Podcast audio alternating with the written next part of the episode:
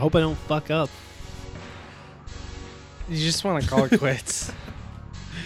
No, no, I was gone for two months taking voice lessons. So.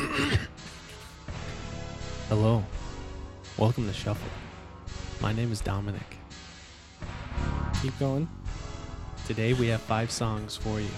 You picked them, we listened to them, we reflected on them, and now we'll speak about them. Jeez. So like fucking.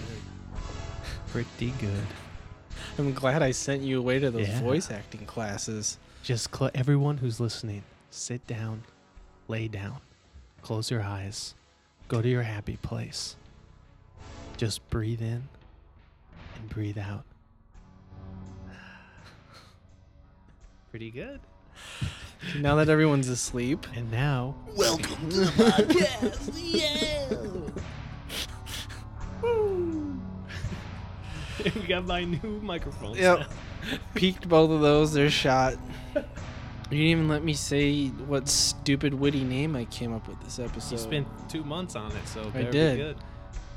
and the best thing I got was ex Eminem ambassadors. Whoa, daddy. I could do team team one pilots or twenty Impala, but I think ex Eminem ambassadors is probably the best we're gonna get for a title. What about the ex Rapio god, ex god, 20 pilots tamed, ambassadors one? Question mark. There was nothing about the first song or the fourth song. L Oh, and one. one, one. All right, one. yeah, we just call it one. Just call it one. Well, and they do that thing where it's the, I don't know the, the word for it, but it's the O with like the slash through it. Oh yeah, they do that. Yeah. they got that for me, man. I've been doing that for years. They definitely. That's that for true. Your Facebook name is Yep. That's right. 21 Pilots owes Yeah. Dominic some royalties.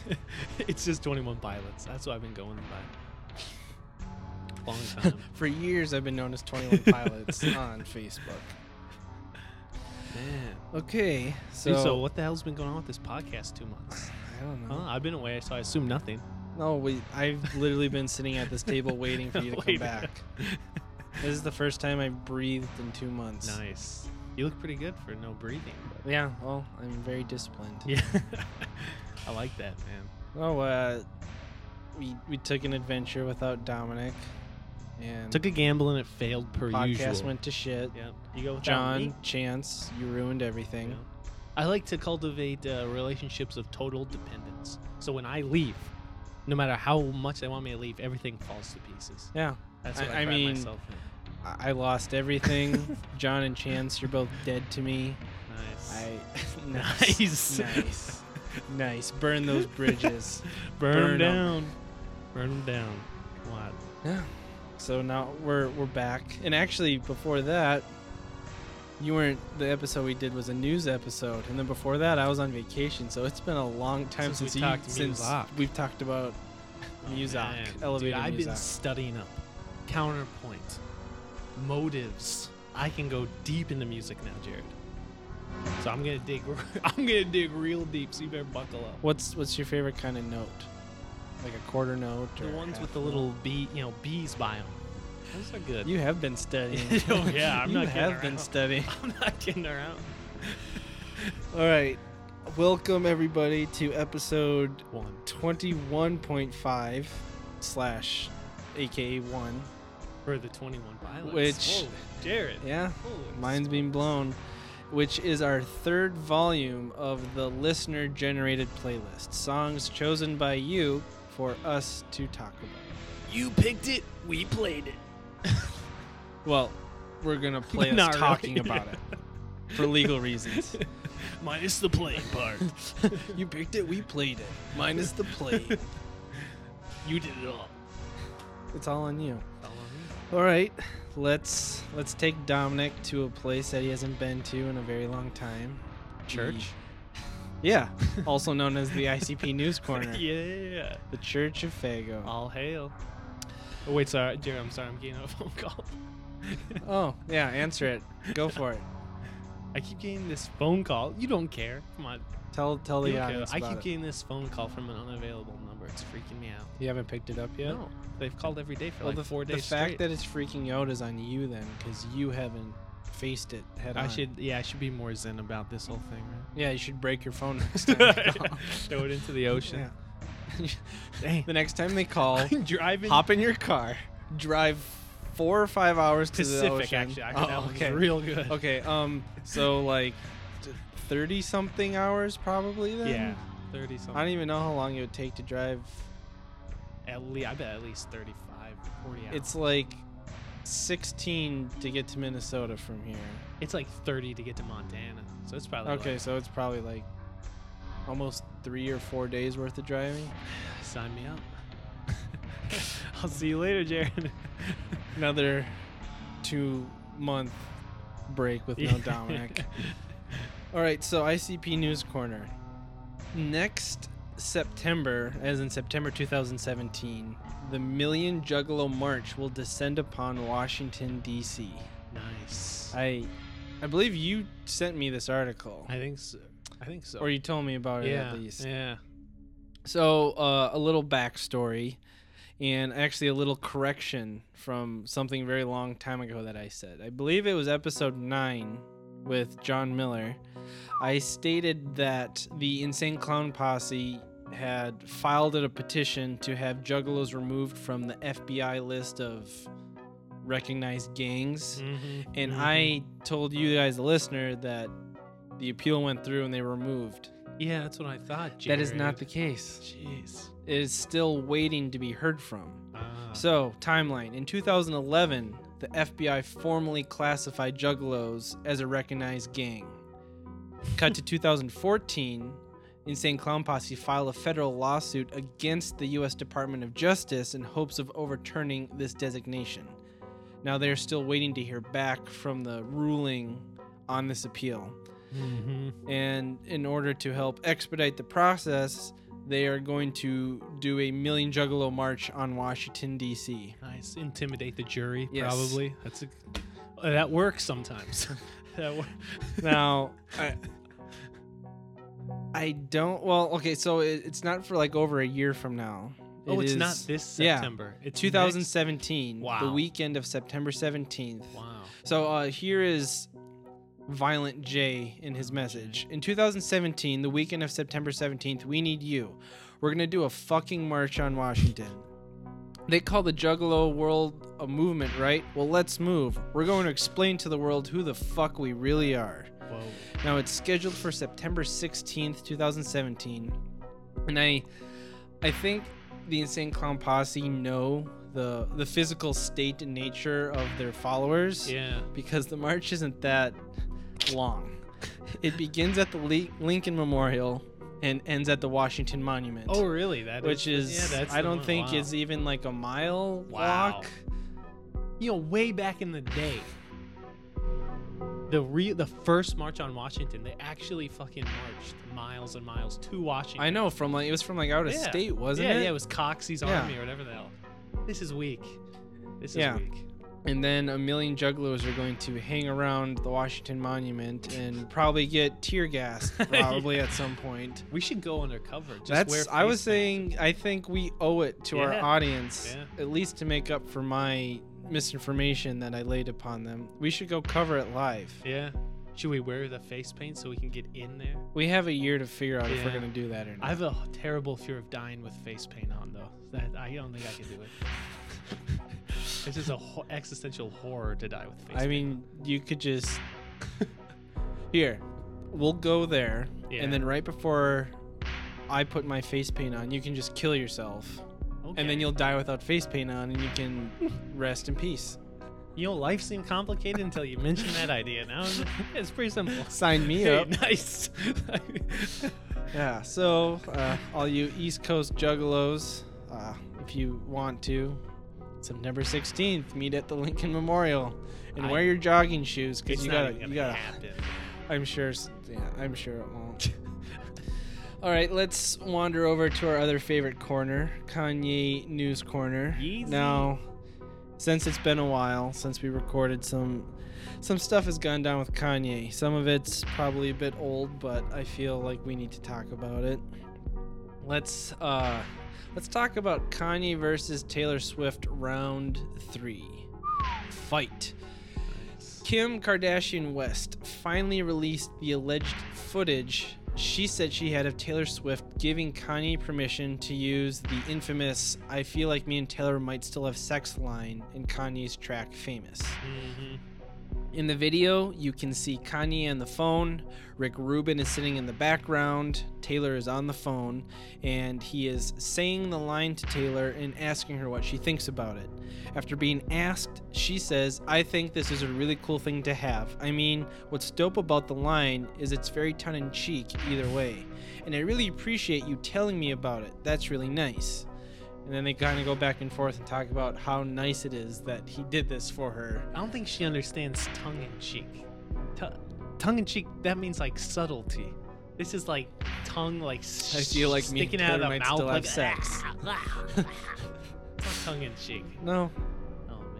And so then, of course, after Famous was initially released, Swift's spokesperson stated that Swift was never contacted by West for her approval and that she, in fact, cautioned him about releasing a song with such strong misogynistic messages. Mhm. Which in itself is contradictory because she claims she was never contacted about it, yet she also says she warned him not to release it. See, she twisted. I, she like she twisted it by complaining only about the bitch part that isn't on the Yeah. recording, which is a little ridiculous because if you're fine with him saying we might have sex, and bitch is gen, I mean, it's hit. It's every now. It's occasionally used. In fact, most many times used in rap is like a positive. Which is actually what Kanye initially said. Is Yeah. like it's a term of endearment in Yeah. rap music. yeah. Uh, Yeah, so right after this footage was leaked, like Dominic just said, Taylor took to her Instagram to respond to the video footage, posting a screenshot of a note she typed up saying, Where in the video is Kanye telling me he was going to call me that bitch in his song? It doesn't exist because it never happened. You don't get to control someone else's emotional response to be calling called that bitch in front of the entire world. Of course I wanted to like the song. I wanted us to have a friendly friendly relationship. He promised to play the song for me, but he never did. While I wanted to be supportive of Kanye on the phone, you cannot approve a song you haven't heard. Being falsely painted as a liar when I was never given the full story or played any part of the song is character assassination. I would very much like to be excluded from this narrative, one that I have never asked to be part of since 2009. And the she posted the picture and the Instagram caption for it was that moment when Kanye West secretly records your phone call, then Kim posts it on the internet. Mhm.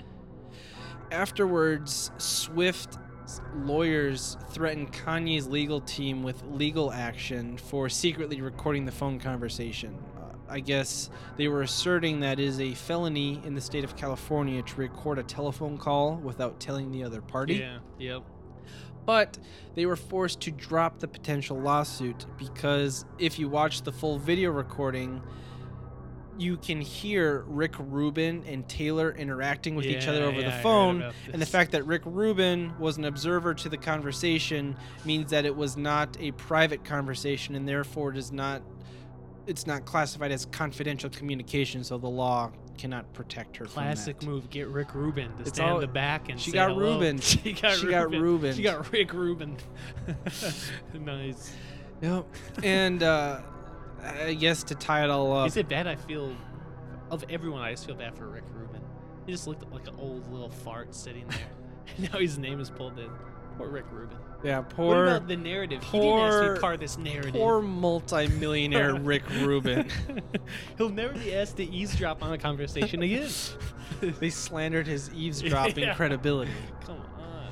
And uh, from all of this, basically, most of the internet just believes that since the beginning, this has all just been a conspiracy to boost the PR for both Kanye and Taylor. Taylor is probably has. I, it's been rumored that she has an album dropping this fall, and now she's relevant again in the news. And Mm. her, it Illuminati bullshit, Yeah. whatever. Anyway, the internet hates Taylor Swift now, and they're begrudgingly being like, "Wow, Kanye was right." I enjoyed it. I will admit, enjoyed it. Yeah. Anytime celebrities make fun of celebrities, it's nice. nice. Nice. Uh, do, you, do you have any other thoughts on this bullshit? Man, eh, it's been so overdone.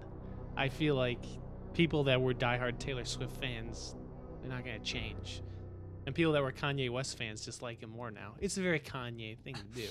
So uh, it's all just a parade. But I, eh, Meh.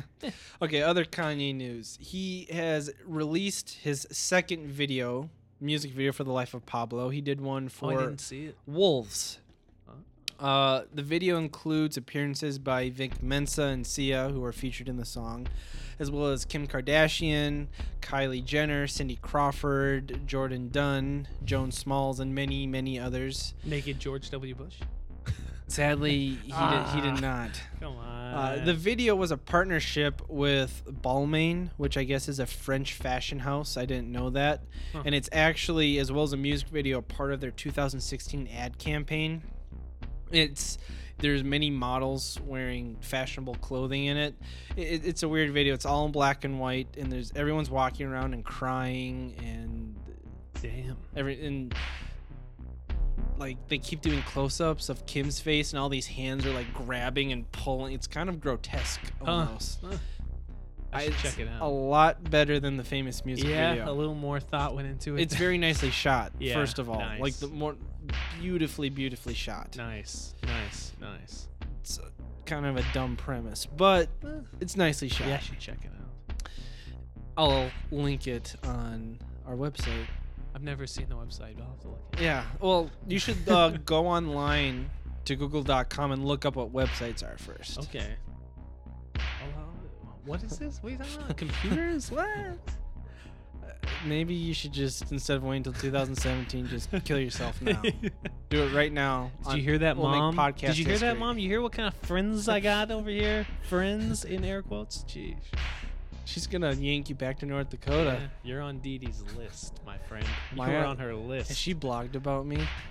Oh yeah, you heard that. she blocked you on Facebook. Oh, okay. I had no idea. exactly. You'd never know, man. Never know. That's the DD way. Dee Dee way.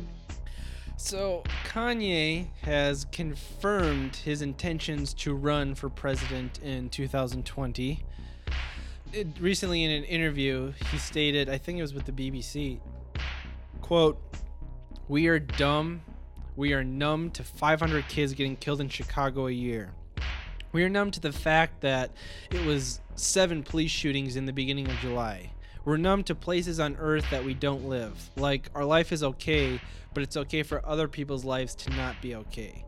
When I talk about the idea of being president, I'm not saying I have any political views. I don't have any views on politics. I just have a view on humanity, on people, on the truth. If there is anything I can do with my time and my day to somehow make a difference while I'm alive, I'm gonna try to do it. Wow. I feel like Donald Trump played a role in inspiring him. Like anything's possible, Yeah. that kind of deal. It's true. Anything is possible now. Fucking A. oh my god.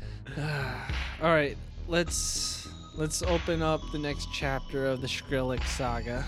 What? So, do you do you know who Harambe is? No, I don't think so. The gorilla that was shot. Oh after- yeah, sure. Yeah. So I don't know if you're familiar, but he's become a meme. Like the biggest internet meme ever. Like everyone's talking about him. There's this whole hashtag "dicks out for Harambe."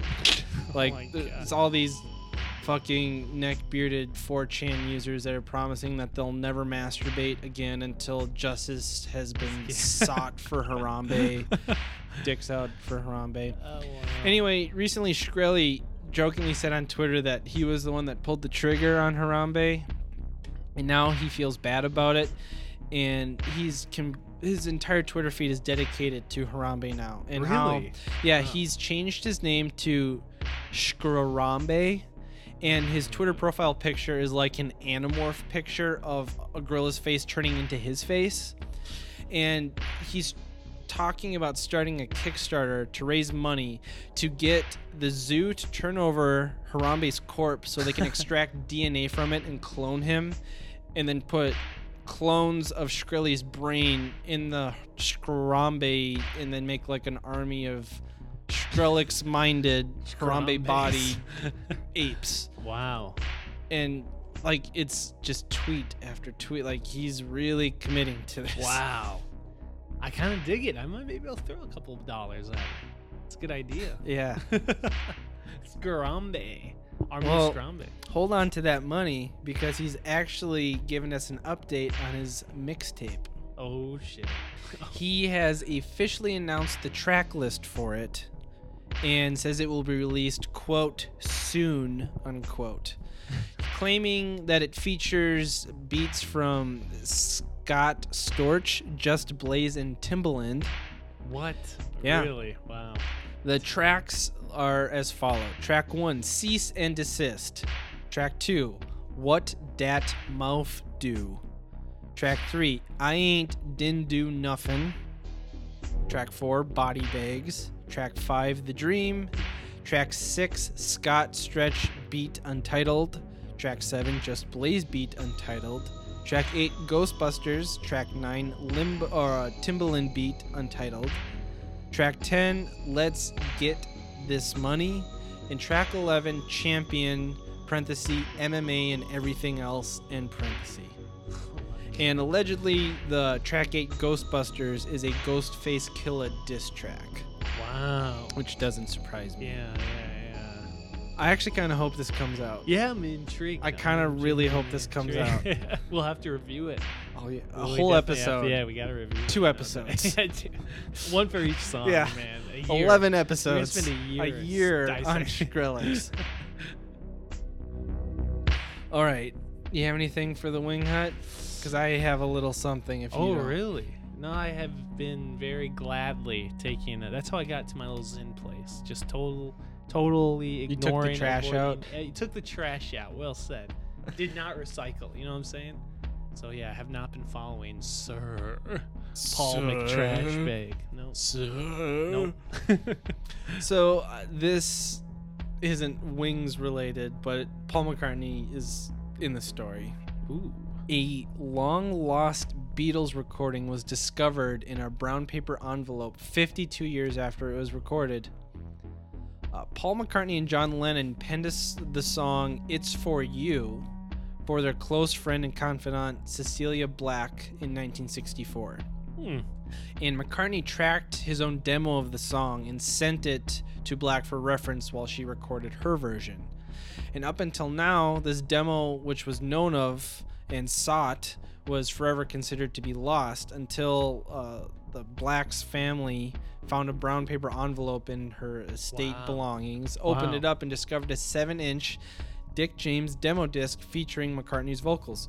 Wow. Did, can you hear it? Did you hear it? there's like no rip of the audio, but it is up for auction, and it's expected to fetch anywhere between fifteen thousand to twenty thousand pounds. Wow. Wow. Yep, I wouldn't touch it with a 10 yard stick, man. that trash vinyl, trash. trash vinyl. Come on. So, let's let's go to the music news. Have you been keeping up with your homeboy Father John Misty at all? Uh, In the recent couple weeks? A little bit like. Do you hear he- about his meltdown? Yeah, he had like a hipster moralizing meltdown, and I was like, yeah, this guy's kind of annoying. So, Father John Misty recently played at the WXPN's Exponential Music Festival. And by played it, I mean he played two songs that weren't even his songs, and Yeah. then lectured the audience about evil, and then walked off stage. yeah. He spoke about the numbing role entertainment plays in people's lives, and it that stupidity just fucking runs the world. And he also kept talking about this battleship that was in the port near the stage. Yeah. I don't blame him because this was like one of the many like peak Trump Yeah. disaster areas, and I think he was like really depressed about it. It was either right before, during, or after the RNC. It was right after. Yeah, so uh, I can kind of see it. His big problem was assuming any of us gave a shit what he thinks about any of this. Yeah. Yeah, we uh, don't give a shit. one of the one of the quotes from it he during his lecture he said I always thought that it was going to look way more sophisticated than this when evil happened. When the collective consciousness was so numb and so fucking sated and so gorged on entertainment. How entertaining should this be right now with the fucking battleship in the background and this shit on TV? How fucking fun should this be? How fucking fun can it be? Can it be real in any sense? Like, I cannot play Bored in the USA for you right now. No, no, no, no. Because guess what? I soft shooted into existence by going, no, no, no, look over here. It'll never actually be that bad because we're too smart.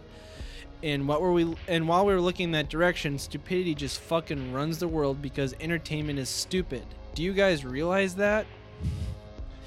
And that killed me because that song "Bored in the USA" was like I think the best song he ever wrote, yeah, and I I kind of see where he's critiquing the song wrongly for assuming that it like necessarily affirms a kind of like laissez-faire, postmodern, nonchalant attitude. That's just him, his personality.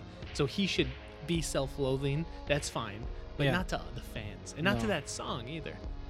Yeah, that irritated me a lot. yeah. I almost wanted to write him an email and be like, "Don't make fun of the one, The one really good good, song you wrote. Yeah. That song was fantastic." Yeah. Yeah, and then supposedly after this rant, he did a 10 minute improvised piece in which he was talking about Trump and current events. Yeah. And then he did a cover of Leonard Cohen's Bird on a Wire.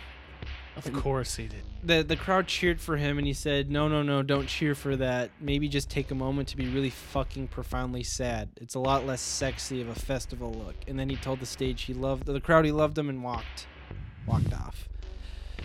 Cool dude. And then the very next day, he was at another festival, the Newport Folk Festival, and he revealed to the audience right before playing Bored in the USA that he recently turned down a quarter of a million dollar offer from Chipotle to cover the Backstreet Boys song I Want It That Way. He said, "Yep, that's my life." I was like, "Cool." So then I can just buy like two Cadillacs and just crash them together. I don't want your fucking burrito money.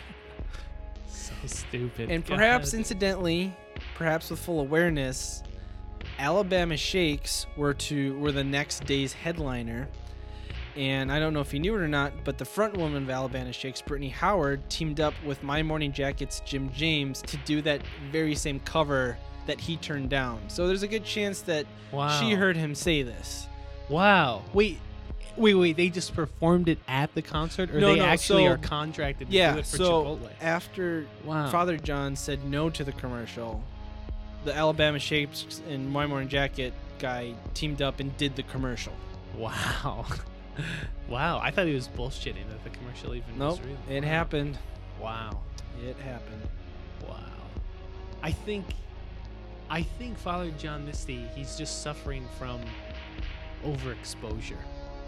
I think my understanding is that people that like celebrities that try I'll give Taylor Swift one thing. She's 100% aware that it's all artifice. It's all fake.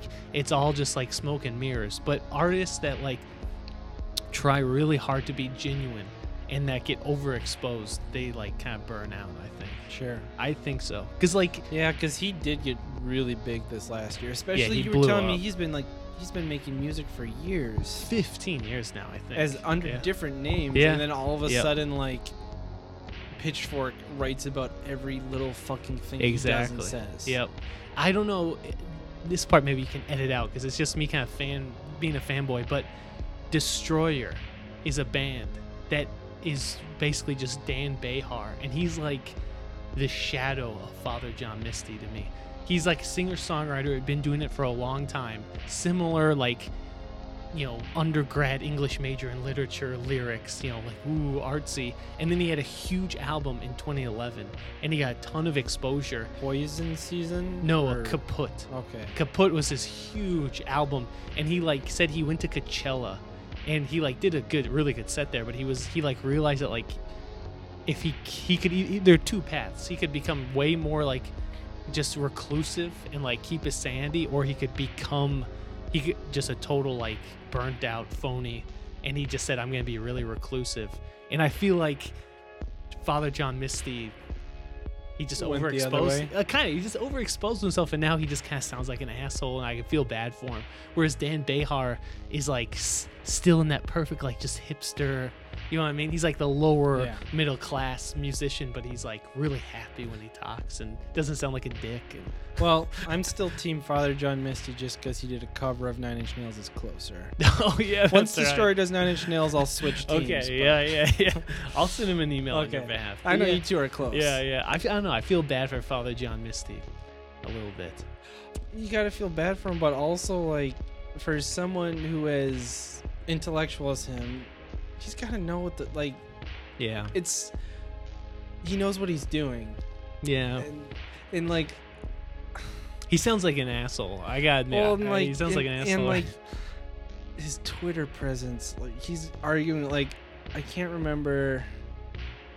Oh shit! I want to say like some I think a member of like Portishead or Wilco or something like tweeted at him like you should have taken the money, and like it turned into like this like huge. yeah. hundred tweet long back and forth standing up for like how authenticity and artistic merit and blah blah blah blah blah. And it's just like, dude, you should have just ignored that tweet and just Yeah. kept on going. Yep. Yep. I don't know. He's. I'd say the last like six months, he's been doing like, eh, like he was in England and he did a radio show that went like really bad. He like got really mad at the guy, and it was like kind of like, you know, paparazzi news in England for a while, and Pitchfork wrote about it. He just seems like he's. He was forced to take himself way too seriously, and he bought into his own hype, and now he just kind of sounds like an asshole. But I feel bad for him because he's not. But yeah, it's kind of thrust upon. him. yeah, he just was forced to buy into his own hype. Right. Sorry, man. It's not that entertainment is is making us dumb. It's just entertainment is like one percent of people's lives, and Yeah. you're the one percent. you're the one. You're not that important to us. It's true. you get paid disproportionately for how much we actually Yeah. care. All right, let's stop lamenting Father John Misty. Uh, Sorry, no, sorry, no. Father, for I've sinned. So, Jack White has officially played the very first vinyl record in outer space. Really, he did that. Yep. Wow.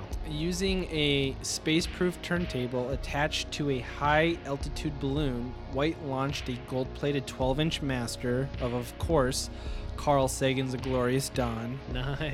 into the outer limits of Earth. Uh, the vessel, which is known as the Icarus craft, was designed by a former NASA member, Kevin Carico, and it ascended 94,413 feet above the Earth in under 90 minutes. wow. Shit, I hit the microphone, and then ah. and then it played, and I'll, I'll, I'll post it online. There's a they made a little documentary all about it. and Wow. he played the first vinyl in space. Is there like a slow pan close up to Jack White's face, and the tear goes rolls down? Yeah, and then they zoom That'd into the great. tear, and then Carl Sagan's face is in the tear, and then he's oh crying, oh my god. and then they zoom in on his tear, and it's that Native American who cries With because the, the, garbage is on the side of the, wow. road. That's powerful. it goes, it's like it's like Inception. That's what I always imagined would happen when the first record was played in space. So I'm glad to hear how it's I'm glad it happened exactly Yeah. how I imagined. That's it. perfect. Perfect. All right, uh, let's see though. The Muppets band, Dr. Teeth and the Electric Mayhem, played their first ever live show in San Francisco's Outside Lands Festival. I would go. I would pay to see this. I, I guess, would. It's so like, dumb. I the crowd lost their shit. they played a 25 minute long set, played music by the Mowgli's, Edward Sharpe and the Manic Zeros, the band, and the Beatles. Wow. With I like- lots of in between stage banter to give the puppeteers a break, because I can't imagine what that would be like. yeah. Yeah. No kidding. Yeah. I mean. I would honestly pay to see this. It's so dumb. I want to see. it. I'm kind of guessing due to the internet's like reaction, like I wouldn't be surprised if like a tour were Yeah, to I hope happen so. in the near Honestly, I would go see it. I mean, I the Muppets. Okay. I grew up. I wasn't gonna bring this up in music news, but speaking of dumb tours that are about to happen, did you hear that a Ronnie James Dio hologram just played its first show with Black Sabbath? and will Really? be touring the world in the next upcoming year. Of all the hologram tours, around. I Ronnie can't. James- That is yeah. the least metal thing Oh, I've ever heard of in my Yeah. life. Like Ronnie James Dio is like rolling over in his fucking grave right now. Wow. Hologram Ronnie James Dio. Is God that uh, the onion or that's real? It is That's real. It is- Wow. so real. I wasn't gonna bring it up, Wow. but god damn. The Muppets is more metal Yeah, than the That is hologram James. Muppets. The Muppets covering Edward Sharpe and the Manic Zero song "Home" is way more metal, Metal, than yeah. Ronnie James Dio hologram. That should be the name of the God episode. damn it. That should Yeah. be the name of the episode. There we go. New name. Okay, so last last music news story since it's going on a little long. Uh, Snoop Dogg and Martha Stewart will be hosting their own cooking show together. it will be called Martha and Snoop's Dinner Party. Nice. And supposedly it is going to be a night of cooking and celebrity dinners. So it's like they get a bunch of celebrities to have a dinner party together, and Snoop and Martha Oh. prepare the dishes for it. Wait, is it a one-off or no, it's like this will be like wow. a reoccurring Wow. show. I, I'm Wow. not sure. I can't remember what network it's going to be on. Uh, Snoop said, "My homegirl Martha and I have a special bond that goes back," which is true. He's actually been a recurring guest on her show. Oh, really? Yeah. Okay. Wow. Uh, we're going to be cooking, drinking, and having a good time with our exclusive friends. Can't wait to see how we roll together. And Martha said, At our dinner party, we will exemplify America's fascination with food, entertaining, and celebrity. She also mentioned that the show will redesign the traditional food competition show in a new, different, and very funny way. So that I wonder when she says competition, I wonder if they're gonna make like the celebrities have cook-offs or something. Yeah. I don't know. It's Huh. probably gonna be funny. Between the two of them, they could get decent celebrities Yeah. on. I feel. Oh, like. definitely. Yeah. Yeah. Wow. So, listen to anything good lately? no. Okay, let's nope. move. On. Fuck music, dude. Lately, I've just been thinking, what's the point? You know, you hear these songs, you hear these these sounds, and we are supposed to think they're good. How about we just take a moment to be profoundly sad? Just be really fucking sad for a while. Oh wait, I'm It's sorry. less That's sexy that way. Sorry. Your beard just started growing when you were saying. Sorry. Every now and then I just start repeating Father John Misty rants. It's my mistake. Sorry. it's a weird form of Tourette's. yeah, it's a really weird. Whew. Damn it. My bad. It's a white. It's a it's a wh- young white male problem in particular. Oh, that must be really hard for you. Yeah, it's it's a real plight. It's very ignored.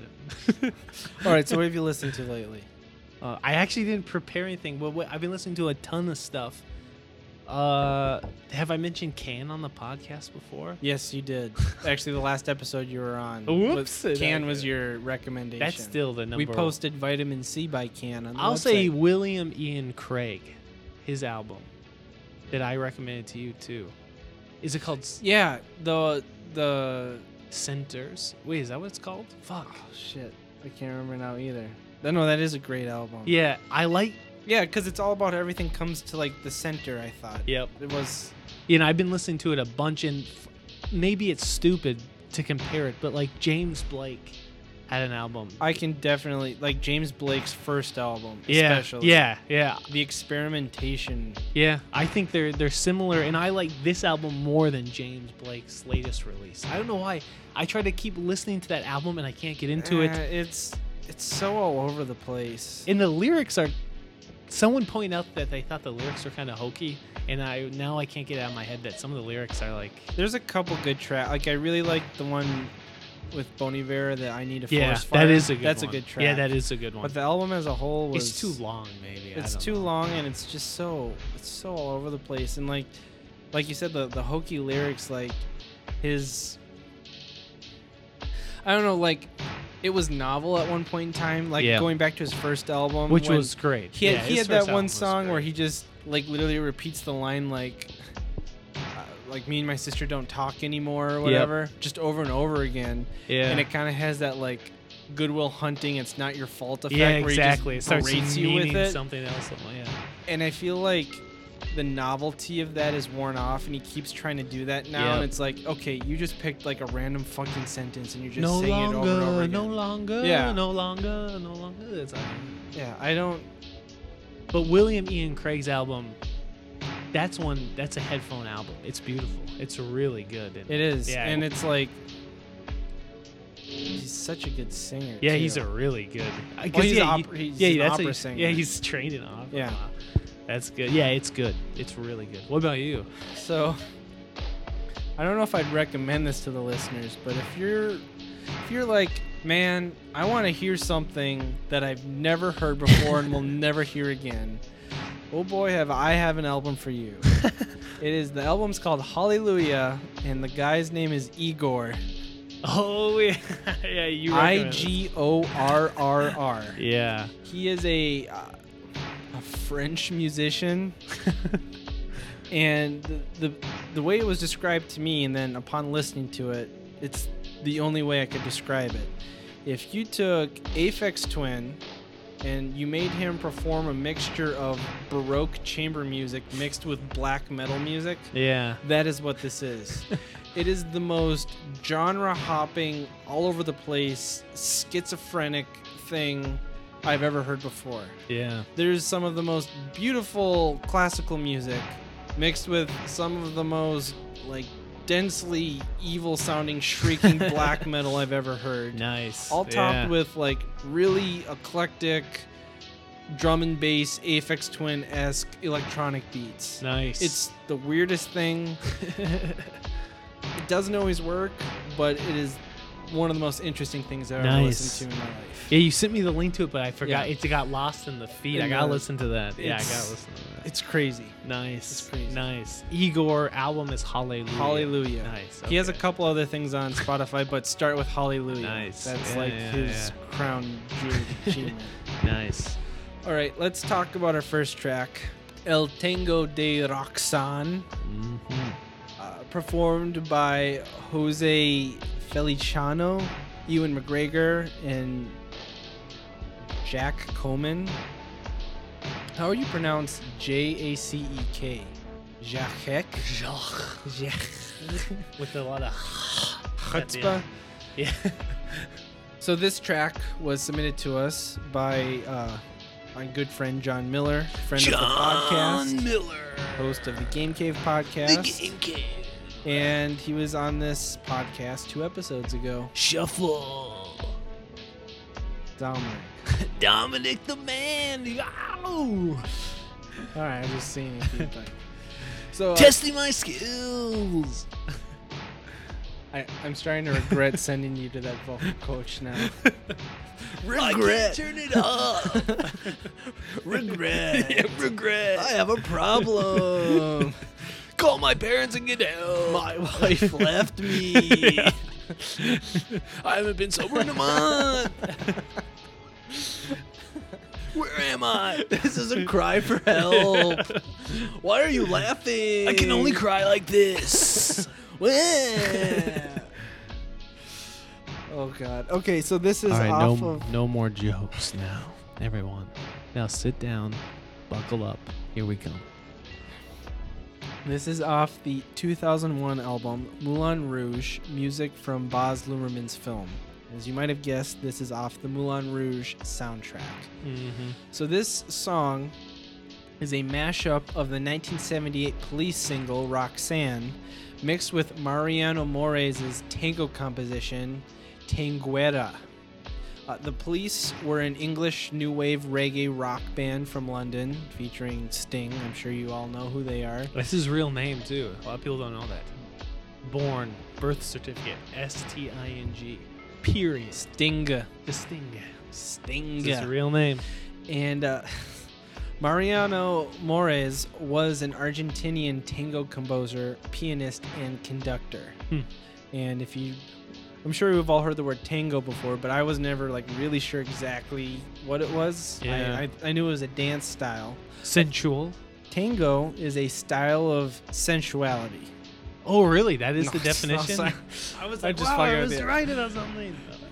Never. Wow. Tango is a style of music that is either in 2-4 or 4-4 time that originated among European immigrant populations of Argentina and Uruguay. Mhm. Uh, the song is from the 2001 Baz Luhrmann directed Australian American pseudo pastiche jukebox musical film. I saw that that appellation too. What? The, how is it pseudo pastiche? What's that even mean? I I, love it. I I, love that. I have no idea what it means. I don't know what pseudo pastiche. Yeah, so the Australian My goal is to be pseudo pastiche. pastiche.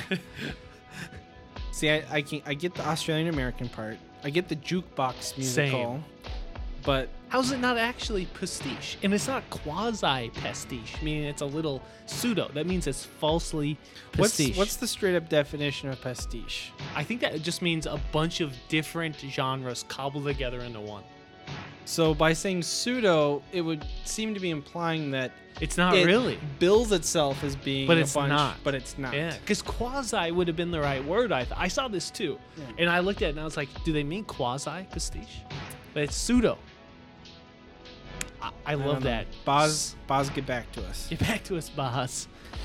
Uh, the film tells the story of a young Scottish poet writer, portrayed by Ewan McGregor, who falls in love with an actress slash courtesan, star of the Moulin Rouge, played by Nicole Kidman. And uh, Moulin Rouge is a famous cabaret in Paris, France, and it's best known as the spiritual birthplace of the modern form of the can-can dance. Really? Yeah, I had no Yeah, idea. I didn't know that. Wow. At the 74th Academy Awards, the film was nominated for eight Oscars and won two of them Best Art Direction and Best Costume Design. Uh, Baz Luhrmann is an Australian film director, screenwriter, and producer best known for his Red Curtain trilogy, which comprises of the romantic comedy film Strictly Ballroom, the romantic drama Romeo plus Juliet, and then, of course, this pastiche jukebox musical Moulin Rouge. Mm-hmm.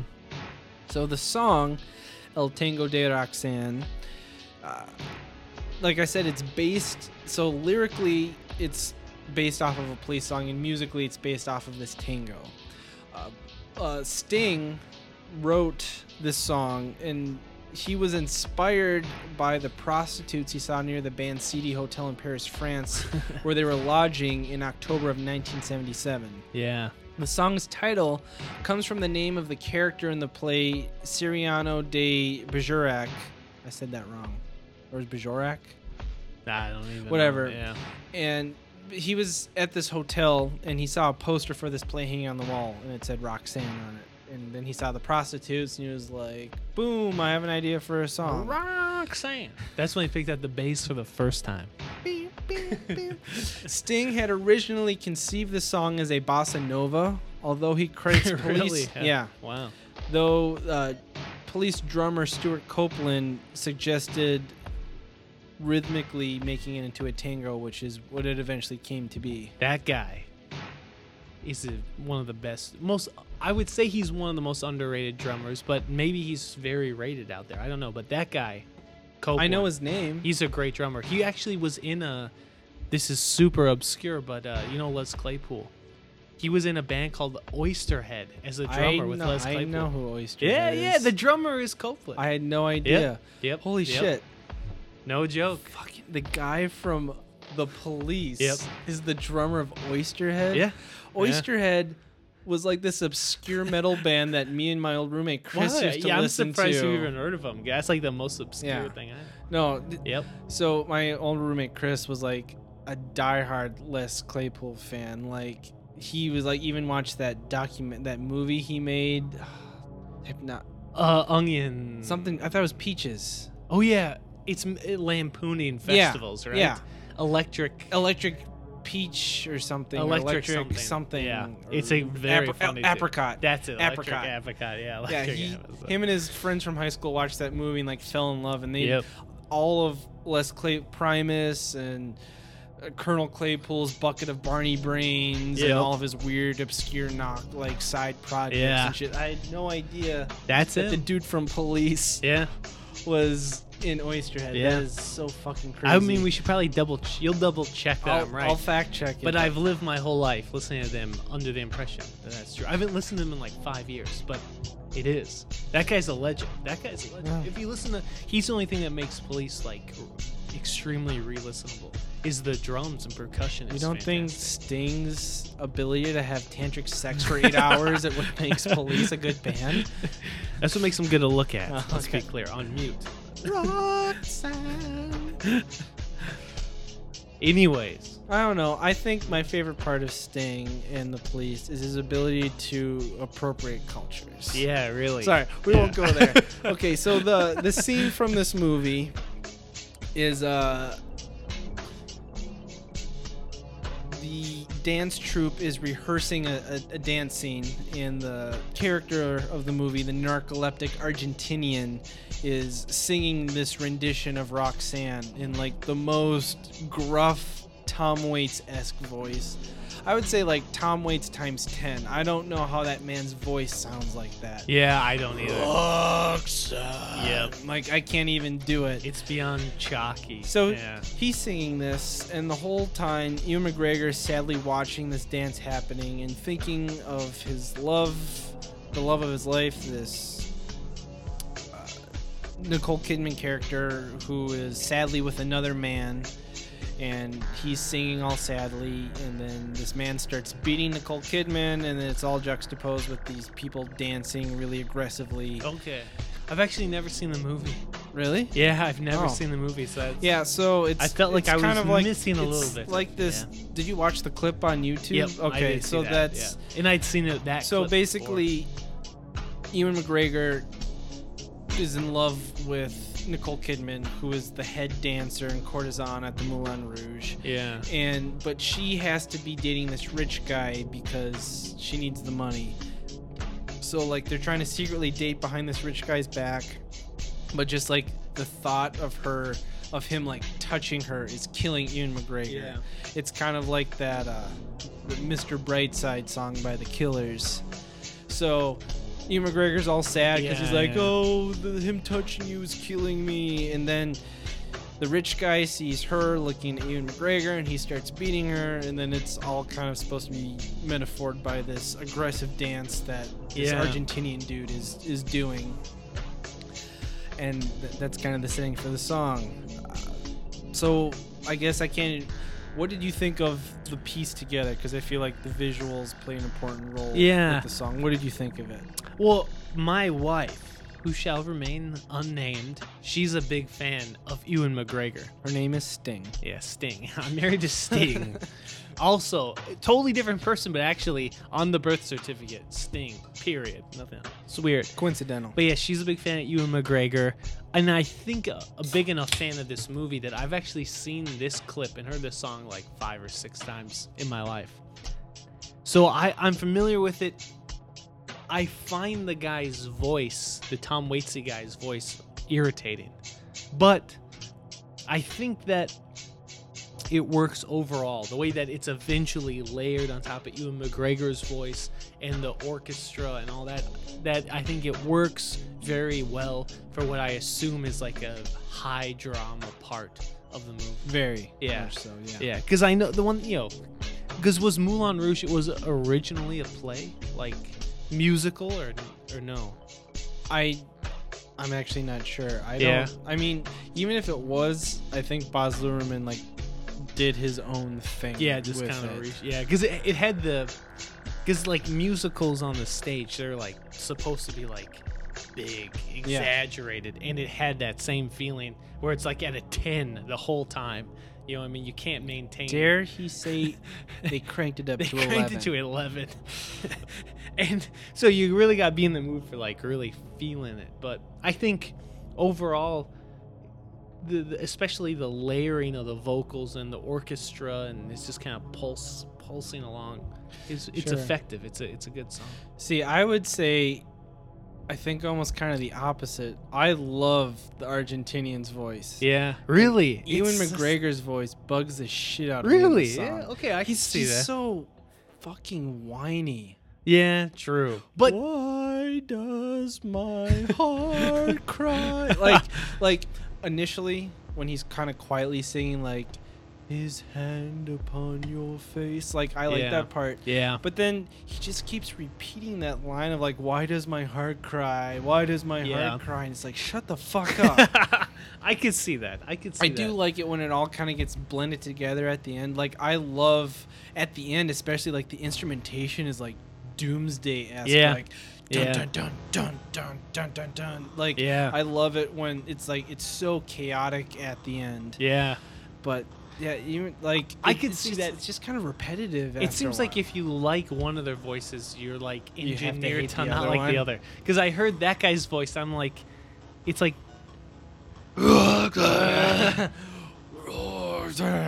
then I, can't hear Ewan's. I'm like, okay, that's. But yeah, I think together, it, they make a lot of. And maybe that again, that's kind of the musical vibe.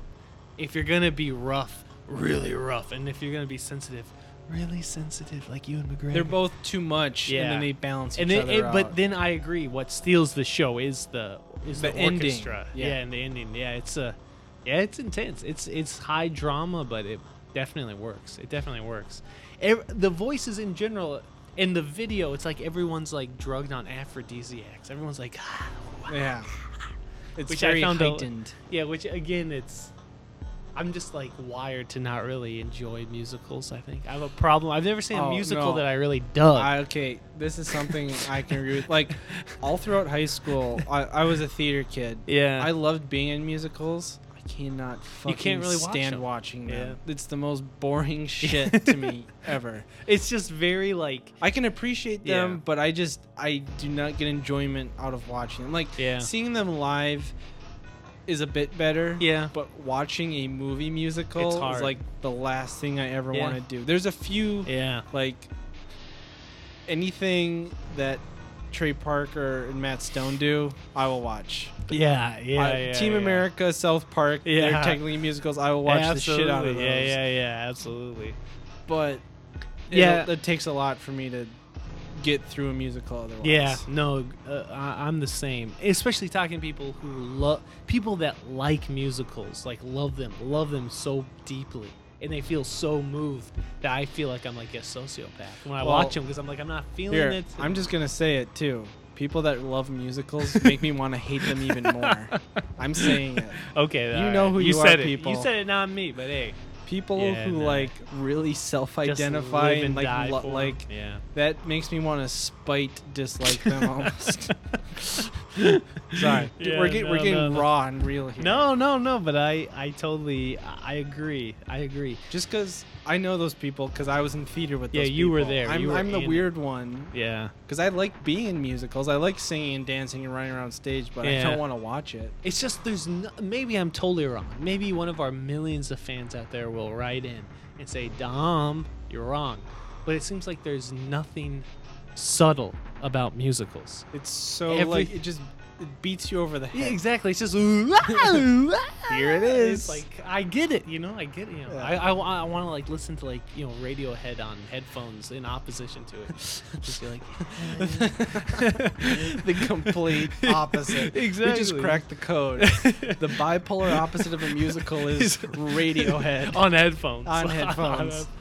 on headphones. Just headphones. totally introverted insular. I don't know. So, but this song, I, I would say even if you don't like musicals, you can definitely appreciate the kind of Well, intensity of the the vocals layered onto each other, the orchestration. A lot of thought went into Well, it. Well, and I, I think what Baz is, what makes him so brilliant at what he does is, I think one of the things that gets to me about musicals is like how lyrically, like, I hate how in a musical it sounds like someone's just talking, but they're just singing instead of Yeah. talking. Yep. The fact that Yep. this whole movie's soundtrack is based off of like 80s love ballads that are being mashed up and revamped yeah, makes it a lot more interesting, I feel. 'cause Yeah. It's, it's not Yeah. them just singing like, I'm really sad because this person's not with me. They're using the metaphor of the song Roxanne to represent this complex emotion that Ewan McGregor's going through. yeah, yeah, Which I think is, you know, it's not beating you over the head. It's making you think a bit as Yeah. a listener and yeah, viewer. yeah. It's kind of remashing Yeah. cultural and musical genres, and I think it's hard for me to, because I would say overall I give this song like a B to B plus. I can appreciate it for what it was, but it didn't really hit me in the gut. But I think a problem with that is probably I with a song like this, I think you really do have to watch the narrative because songs in musicals are necessary. Like you said, Yeah. they're supposed to kind of make you think more deeply in some way about the character and the drama.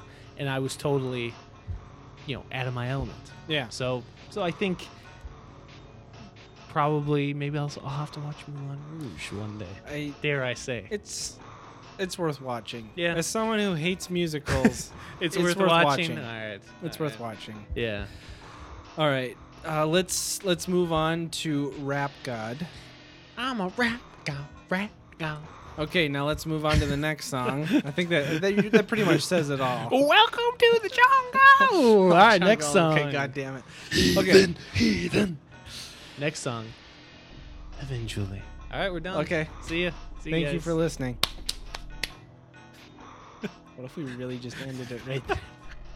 That'd be so would great. people even? Would. Even, we would find out who the real fans We'd find are. the true fans. Okay, a second track. Especially on a user yeah, Yeah, generated user one. That'd be generated playlist. Just said fuck you to four people.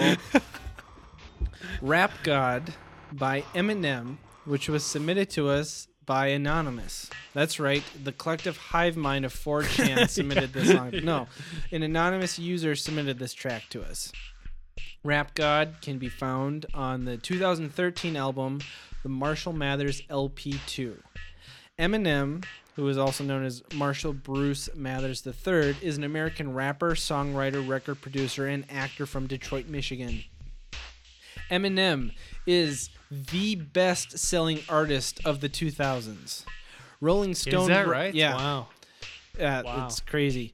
Rolling Stone ranked him 83rd on his on their list of 100 greatest artists of all time, calling him the king of hip hop, including his work with D12 and Bad Meets Evil, which are two hip hop groups he is also a part of.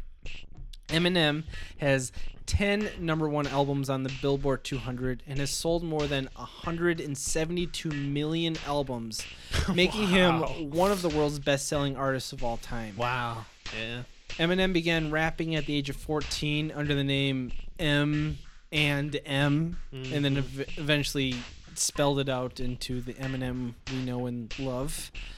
And I look, I I could go on forever about Eminem. Like you go on his Wikipedia article, and it is a fucking tome of information. Yeah. Uh, basically, he grew up in a really rough part of Detroit. His mom was mean to him. His dad walked out on him. He got beat up by, as Wikipedia put it, quote, black youths a lot. Yeah. And he started rapping. And eventually, Dr. Dre noticed him, gave him a shot, and now he's the shit. Uh, that, that's pretty much. Yeah. Watch the movie Eight Mile. Yeah. That'll tell you a lot about. It's actually a pretty decent movie. It, it given- is a pretty good movie, and he's actually not that bad of an actor. Yeah. Honestly, He plays it perfectly. He d- Yeah. he like plays the kind of shy guy. No, I, I don't think he could ever play a different role. and he's wisely chosen to never Yeah. act again. Right? like he can get a little goofy in his music videos. Yeah. Yeah. But other than that, like that was the perfect role for him in Eight Mile. yep. Yep. So Fucking Eminem, man. yeah, there's. I mean, we all know Eminem. He's- First rap artist I ever really got into. The same I'll here, admit it. like, Yeah, I- I'll admit it. before. Like cut today, I feel like I have a healthy appreciation for rap and hip hop. Cut, go back to sixth grade, Jared, who bought the Marshall Mathers LP for his Nice. CD Walkman. Nice. And it's same. like- yeah, yeah. Same. Sixth and grade. it's yeah. like i thought i was like thought i was like given like this really secret thing Yeah. Like, i don't know if secrets Don't word, let but, like, mom and dad hear it. well, yeah, For like real. that yeah, track yeah, yeah. kim Yeah. you literally like hear him kill her and slit her throat Yeah. and stuff his wife into the back of a trunk of a car Yeah. it just like it was so going from like I never listened to like up till sixth grade. I, I think like my first CD was Europop by Eiffel 65 with the Blue Dabba song, and I had like and I had like the Space Jam soundtrack. Yeah. and then I was finally allowed to get parental advisory CDs, and then to go go from like not hearing anything explicit to Eminem's Marshall Mathers LP. That shit will still like make you feel like you're It's sinning if you listen to it. Yeah, if you listen to it now, it's It is still the raw. most heathenistic Yeah, album. really. Yeah, I've like, and I've listened to some pretty fucking dark, brutal metal music, yeah, and that album is like, he, he knows how to be controversial. Let's say that much. yeah, no doubt. So it, whether you like him or hate him, you can't deny he is a like he will go down as a cultural icon. Yeah, he is a exactly. phenomenon to Yeah. upon society, Yeah, and it's no surprise that he is the best-selling artist of the 2000s. Because Yeah. for a while there, he could he could do no wrong. yeah, yeah. So this album, the Marshall Mathers LP2, is a sequel to the album that Dominic and I were just talking about. It is the his eighth album and his seventh to debut upon the Billboard 200. His, his first album was the only one that didn't hit the Billboard charts, and hmm. had the year's second largest first week sales. Wow. The rapper was the first since the Beatles to have four singles in the top 20 of the Billboard Hot 100, which were the first, the, the only four singles released off this album, all charted Berserk, Survival, The Monster, and this song, Rap God. Hmm. Hmm. Uh, he received the Best Rap Album Award for the Marshall Mathers LP2 and an award for Best Rap slash Sung Collaboration with Rihanna at the 57th Grammy Awards. And as um, this title suggests, it is a sequel to the Marshall Mathers LP. It's supposed to be kind of a continuation of the story of the character we were introduced to, though it's supposed to kind of be like documenting him later on in life, his decline in fame. He's older, has Yeah. children, and him kind of looking back and lamenting on his past ongoings. Yeah. So this track, Rap God, was the third single off the album. The song entered the Guinness World Book of Records as the hit single which contains the most words in it. Really? Yep. Ah, It has okay. a total Yeah. of 1,560 words in It it. took a while to read all the lyrics to this. I, I will say, like, it took a while. I'm not trying to knock or I'm not trying to say this is a good or bad thing, but compared to the other four songs on this playlist, the amount of thought and effort that at least went into this song, especially Yeah. in today's day and age where like a verse will have two lines and then you repeat the chorus 500 times. yeah, exactly. Whether or not you like Eminem, this guy knows how to craft a, a, a rap song. Yep. He no knows how to do it. Yeah, no doubt. Uh, this song contains various references to previous conflicts in Eminem's career, Many, as well yeah, as many, many. allusions to other rappers and his own conduct. For example, the, the song references a line from the first Marshall Mathers LP off the song I'm Back. Yeah. And this is actually a line that at the time, so it's a, it's a song about the, the Columbine High School Massacre Yep. he originally included it in his song I'm Back and it was taken out by the record company because it was too controversial and he has now since put it back in the song saying how now that he's no longer relevant let's see if anyone cares if I say this uh, the line is seven kids from Columbine put them all alone add an AK-47 a revolver and nine he basically just talks about how they got killed I, I, I don't know It's pretty dark. yeah, a, a bit. yeah. But the, at the same time, the amount of words and lyrics in the song, it just gets kind of lost. In Yeah. The, in the sea of the the song, Oh yeah. Yeah. uh, and uh, the infamous verse in this song that begins at four minutes and twenty six seconds. I'm sure you know which one I'm talking Yeah, about. yeah, yeah. Yeah. He raps 97 words in the span of 15 seconds. Yeah. That is an average of 6.5 words per second, Yeah. which he describes as supersonic speed. Which he didn't speed up, No, right? I he- assume you he- can go really- on yeah. YouTube and see, See him, do it live. Yeah, I believe it. He can do yeah. it. Yeah.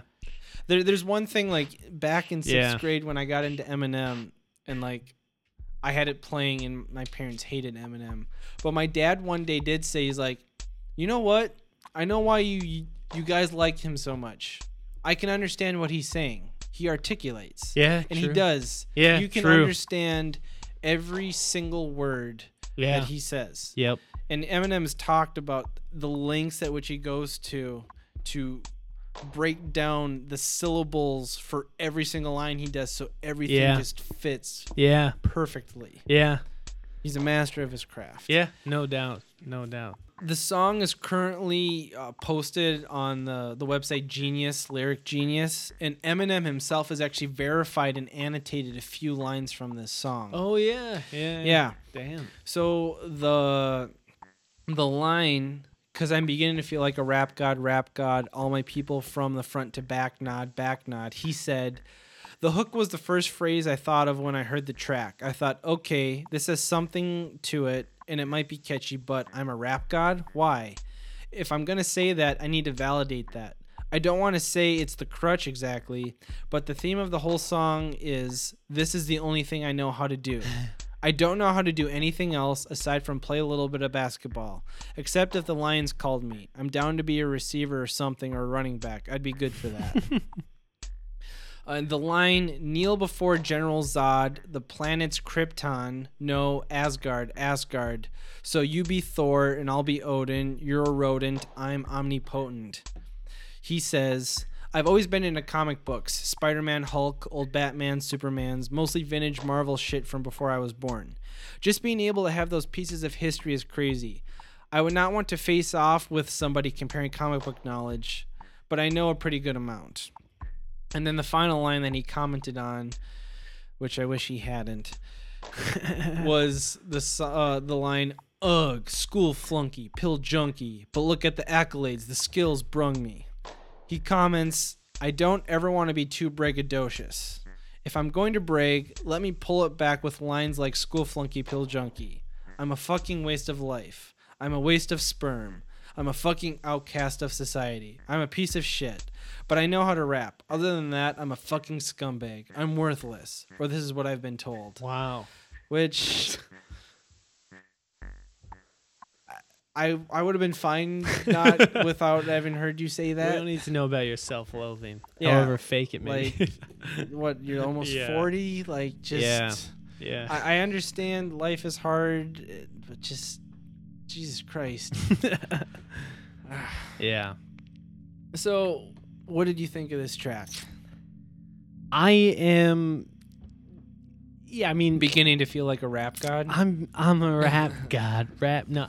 Like uh, Eminem is like ingrained in my head as a cultural icon. So to me it's like Elvis. I don't even if there's an Elvis song I don't really like, it's El you know, It's it's, Elvis, Elvis. It's yeah. just like so this song has is has some amazing parts to it. This is like I'm evaluating this song now in like a post Kendrick Lamar era. And it's it certainly doesn't sound as musically inventive. The beat is, you know, kind of boilerplate stuff. And he he maybe isn't even as like vocally playful, but he's still probably one of like you alluded to, one of the most attentive ears to rhyme and like cadence that's out there still. And that's Yeah. shown in this song. Like even just the inverse rhyme, laptop in my back pocket. That's there's I mean, just the amount of thought that went into the cadence and inverse rhyme, assonance and And the delivery of and the delivery of it is impressive. And the slant rhyme that he does. And uh, maybe I don't know how much thought he puts into it, or if he's just a total savant, or it's both. But he, the amount of inverse rhyming and and kind of intertextuality of the rhyme, and it's extremely impressive. It's extremely impressive. extremely Yeah, it's, it's so it's hard to not be impressed by this song, even if some of it is kind of like silly and content-wise, it's a little bit of an eye roll sometimes because it's so enmeshed in the mythology of Eminem. Like I, I was like, wow, there's a lot of Eminem shit I haven't been keeping up with. just a ton But that being said, it's so in, you know, kind of in club, in house uh, self-referential, but I've listened to this song probably 30 times on my own because it's just a pleasure to listen to. Yeah, because he sounds like a so rap impressive. guy. He Yeah. does sound like a rap He does. I mean, he does. He's and it's it's so impressive but at the same time it's like it's it's like a zero sum in that for every step forward of braggadocious he takes there's a line of self-pity and s- like self-deprecation so it's Yeah. like at the end he really kind of gets nowhere Yeah. besides the fact that his skill literally like if you just read the lyrics you wouldn't think he's a rap god it's him performing it that convinces you okay this Exactly. guy is a rap god yeah, exactly. and i love that line like why be a king when you could be a god yeah, like that nice. was fucking yeah, yeah. It's a great beautiful. final line. Yeah, and uh, the music video for this it's a pretty good music video it's cool. It's cool. It, yeah, um, it's a cool video. the video heavily parodies Max Headroom, which I'm not sure everyone is familiar with. He was a BBC character of this plastic fake talking head character Mm-hmm. from the, the 1980s who glitched a lot. And then there's also many references to like The Matrix and uh, Hellraiser, the video game Portal, Super Mario Brothers, the video game Pong. Tons. Yeah. It, it's it's pretty good music video. Like it's not like super deep or anything, but Yeah. it's, it's fun to watch. Yeah, a- at least.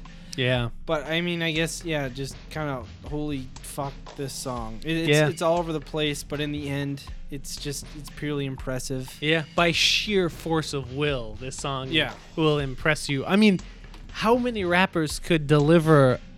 He delivers this line in the song: "Flippity dippity hippity hip, rappity rap, backpack rap crap, yap yap yakety yak." Don't talk back. That sounds really dumb, but he, under anyone else, it would be a total failure. But due to his sense of cadence, his ir- irony and sense of humor, and his incredibly aggressive speed, he pulls it off. And it just seems like one of a million carnival attractions in the song. He's just just sheer force of Yeah. will. Just And what I what I think really kind of like cements his godly status is like he'll drop something super impressive on you. Yep. And while you're still like busy like being in awe about it he's already moved on to Yeah, the next thing exactly. like he just It's keeps just- going and going and going and going Yeah. Yeah, he and that- doesn't have time to be like look how awesome this thing i just did because Yeah. i have to say this next line Yeah, exactly. And yeah, that third verse where like the lyrics are like it's just like an elemental force of words like 97 in 15 seconds you said? Yeah it's insane. 97 words in a 15 second yeah period it just time. And you know what? I will say that kendrick lamar one thing i think i remember you and i both saying we were impressed about in his latest album to pimp a butterfly was was the range of inflection and voices he would do. And eminem he maybe doesn't do quite as many as kendrick lamar does now but he does but voices. he does a Yeah. lot. And i would say he was doing his range of inflection was way ahead of its time because he's been doing that from the beginning. Oh yeah he's been like doing a- voices from yeah. the beginning like Yeah, he he, really knew like he knew like his angry like Yep. rap but then there's like that part where he's like quiet like gay looking boy. Yep. He's a little gay looking boy and then there's kind of like the whiny like pill junkie school flunky Mhm. and like he, just even within this song. Yeah. And he's always been stylistically daring. Yeah. I'll give him that. Lyrically his style is is yeah unparalleled. Yeah. And i mean i'll ne- i mean hi kids do you like violence, i'll never forget do you want to see me stick nine inch nails through each one of my eyelids I, will never forget seeing that and hearing it for the first time. Like, wow, this guy's a genius. Like, I've never, I didn't know you could actually say this shit on. So I love Eminem. I'm biased. So no, yeah, this is I great agree. This like This is great all I can say is he he is a rap god. Yeah, yeah. That's all I can say. Yeah, Just wow. yeah, The first time I heard this song, I, the image of like a cartoon character's jaw hitting the floor comes to mind. yeah, yeah. Even if, even if there's some corny, horrible lines in it, it gets buried Exactly. underneath the skill. Yeah. yeah. Like that Dale Earnhardt, where he's like, the way I'm racing around the track, call me NASCAR. NASCAR. NASCAR. It's like, uh, but then, like you said, before you can even register it, he said, He's like, on to something else. yeah, a hundred words Yeah. of like, whoa, wow, wow, wow. and uh, he's and I will say, like, he's been doing that since the beginning. Yeah. Like, the lyrical content, even for hip hop music, which is usually lyric heavy, Yeah. he's always just stuffed every song to the brim Yep. with content. Yeah, exactly. It's it maybe is like really dumb to compare this song to like Kanye West like I am a god. But I will say like they are a bit of a yin and a yang. Eminem like his like relationship with rhyme and sound and texture of lyrics is like unmatched. But in terms of like the music that accompanies it, he seems like he doesn't really care No, that his production has never been like a Kanye level. which to me is and then you have on the total other extreme is Kanye where like the sound even that song I it's called I am a god Yeah. right I mean he cares so much about the sound but the lyrical content to him is almost like a s- afterthought if if Eminem and Kanye try to have like a rap off, yeah yeah I think Kanye's face would melt like the Nazis Yeah. at the end of Raiders of the Lost Ark. exactly He exactly would melt his face. yep But Yep. yeah, But if it Kanye's came to music is more producing- interesting. Yeah, exactly. That's why don't they collaborate? How they've never collaborated, that would be fascinating. Not really. yeah, that would They really haven't. Yeah. Not that I can think of. it would be interesting. Obviously, if Eminem did lyrics and Kanye did music, I think the world would end because like the perfect hip hop yeah, album it would be would the be perfect produced. song. It would be the perfect song. All right, you have any other final thoughts or? No, I mean it's not breaking new ground for Eminem because he's basically always been. He was just a genius. He's always Yeah. been this good. He's just reminding us that He's he just letting. He's like, hey, I'm still here. I'm still Yeah. awesome. He's just a freak ability. All right, let's talk about Jungle by Guns N' Roses. Welcome to the jungle. Sorry, no, by uh, Imagine Dragons. Oh no, sorry, by uh, X Ambassadors. Uh, so Jungle featuring Jamie N Commons by X Ambassadors off the 2015 album VHS, and this song was submitted by my sister Kelsey Waniger. The Waniger clan Yeah, at it again. Classic Waniger Classical, classic Waniger. submitting songs. Submitting Uh, songs. X Ambassadors is an American alternative rock band from Ithaca, New York. Uh, No originally, they were simply known as Ambassadors. The name came from drummer Adam Levin's uh, Remo Ambassador drumhead. It said Ambassador on it, yeah. and uh, they were they they went through uh, a slew of names. They were also called the Kins at one point, the Weight, and Scarlet Joe Manson at, at one point. Oh, I kind of like that. one. yeah, I kind of wish they'd stuck with that one. yeah. And then I guess at one point in time they were also called Pocket, which was named after Hot Pockets, the delicious microwave treat. Interesting fact the band's keyboardist, Casey Harris, has been blind since birth. really, He is blind, can't see anything. wow. Yeah. And uh, so, as I referenced, they were discovered by Imagine Dragons and kind of carted around. Oh, they really were. They were. Oh, wow. All right. They they're on the same label as them, and they opened for them. Imagine Dragons heard them like, oh, we got to show these people to everybody. So, yeah, Take you them on the road. Your joke was embedded in more truth than you Yeah, ever yeah, knew. yeah. That was the that was the initial vibe I got. They seem that they're of the same zeitgeist. Man, dare I say? Yeah. I don't know if I'd ever use the word zeitgeist with Imagine Dragons, but but I just fucking You did, just did bro. All right, so uh, this album, VHS, is what their world are you living in, dude? okay, go ahead. is their debut album. It's uh, 20 tracks long. and con- What? yeah, well, it contains a Wow. multitude of short interludes and skits, right. which was highly inspired by Eminem albums from the 90s, No which kidding. had skits and little things in between. It's getting very intertextual here. Yeah. Uh, so this song, Jungle, features uh, the vocal performance of the British blues and rock folk musician Jamie N Commons, who hails from New Cross, London, who is also on the same label as X Ambassadors and Imagine Dragons. I guess uh, this song is popular as shit. It's been featured in. Wait, or- wait, wait. That's gotta be the title of this. Oh, I just, guess I just trumped it. popu- well, I guess this song is popular as shit. That should be the name of this. I wonder how many more times I can inspire a new good. track. That's really good.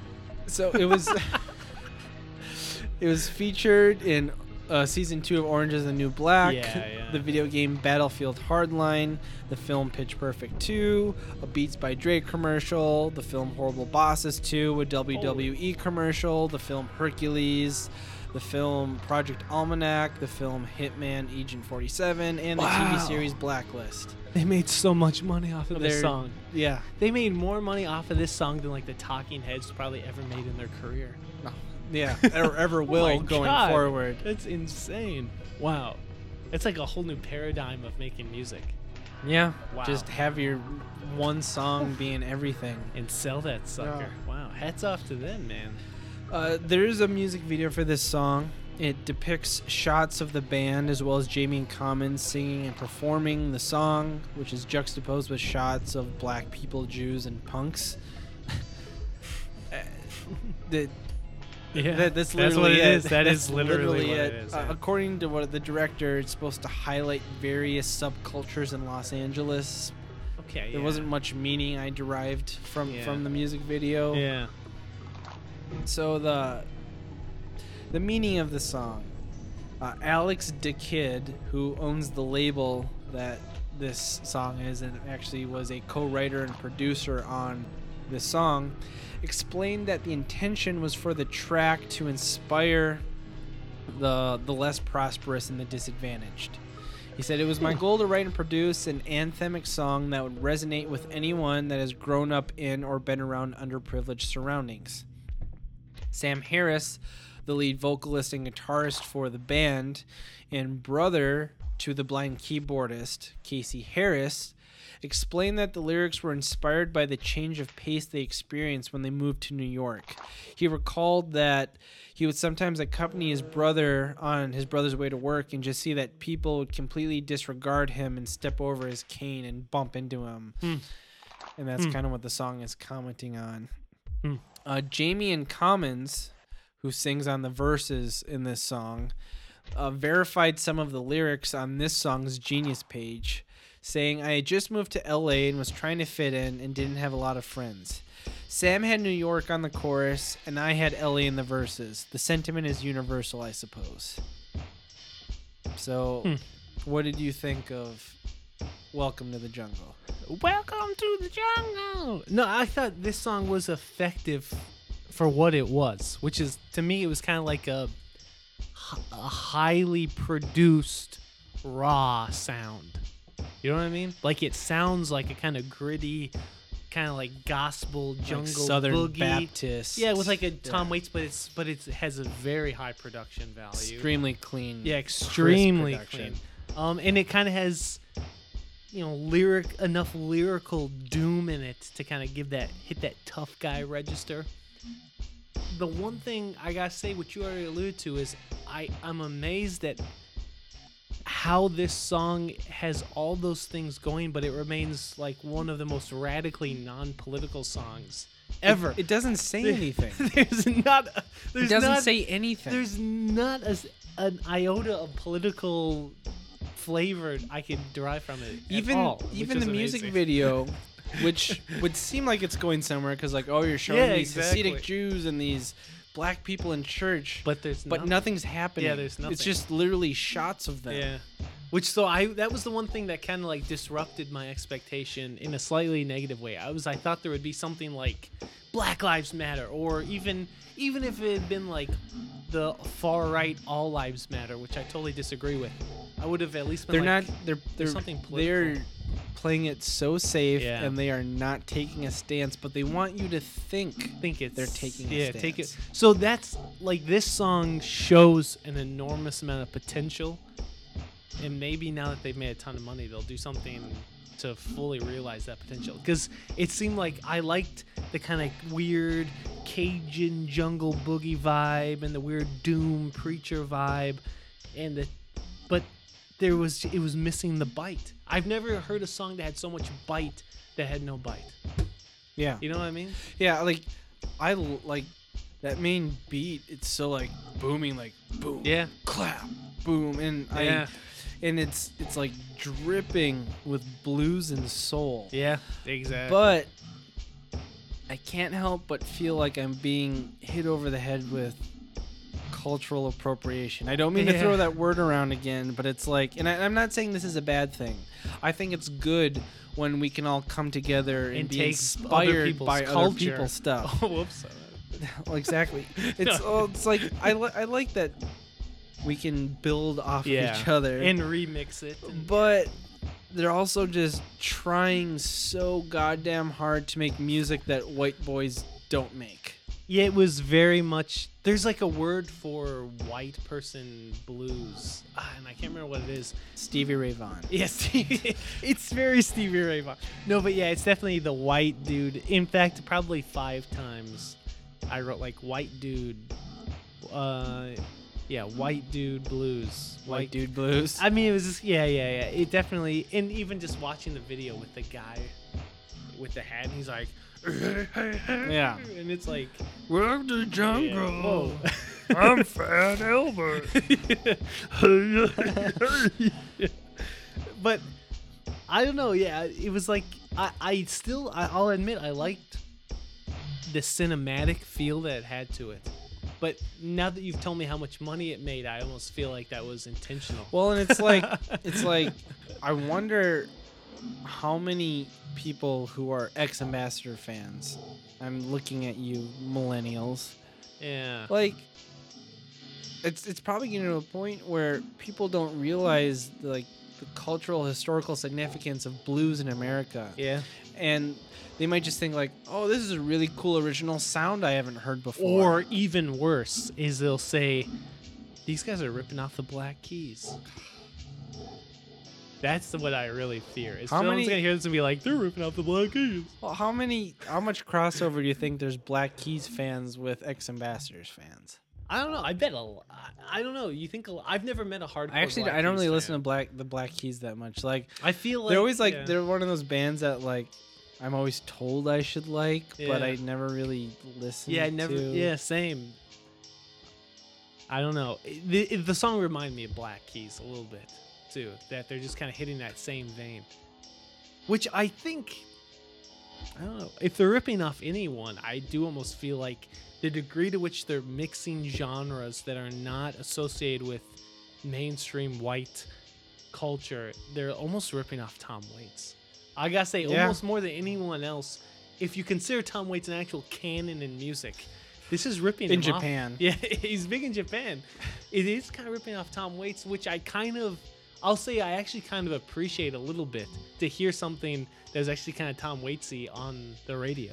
Yeah, especially like at a mainstream level. Yeah, it's mainstream, and I do, I would, gen- earnestly wait to hear what they do next. Maybe now that they've made, you know, two billion dollars, they'll just go full Yeah. art freak. Well, but as it stands, it's it. I have no other way to say, it, but I've never heard a song with so much growl, so much bark, but no bite. it has so much soul, but it's not a soldier. yeah, but it's. Okay, anyway, uh, speaking of mainstream, let's move on to our next song. Unless you have anything else to say. no, no, no. I- I'll say I, I overall I appreciate this song for what it was. I don't want to No, too I agree. negative about it. I I Yeah. think it is an enjoyable song to listen to, but then when I think about it too much, it Yeah. just bring raises some questions. which we're in my forced head. to do as part of a podcast. Yeah, we got. I didn't want want to do this podcast. Yeah, It's all there's guns to our heads. Yeah. People don't realize that. People are holding guns to our heads. which is welcome to the Yeah. jungle.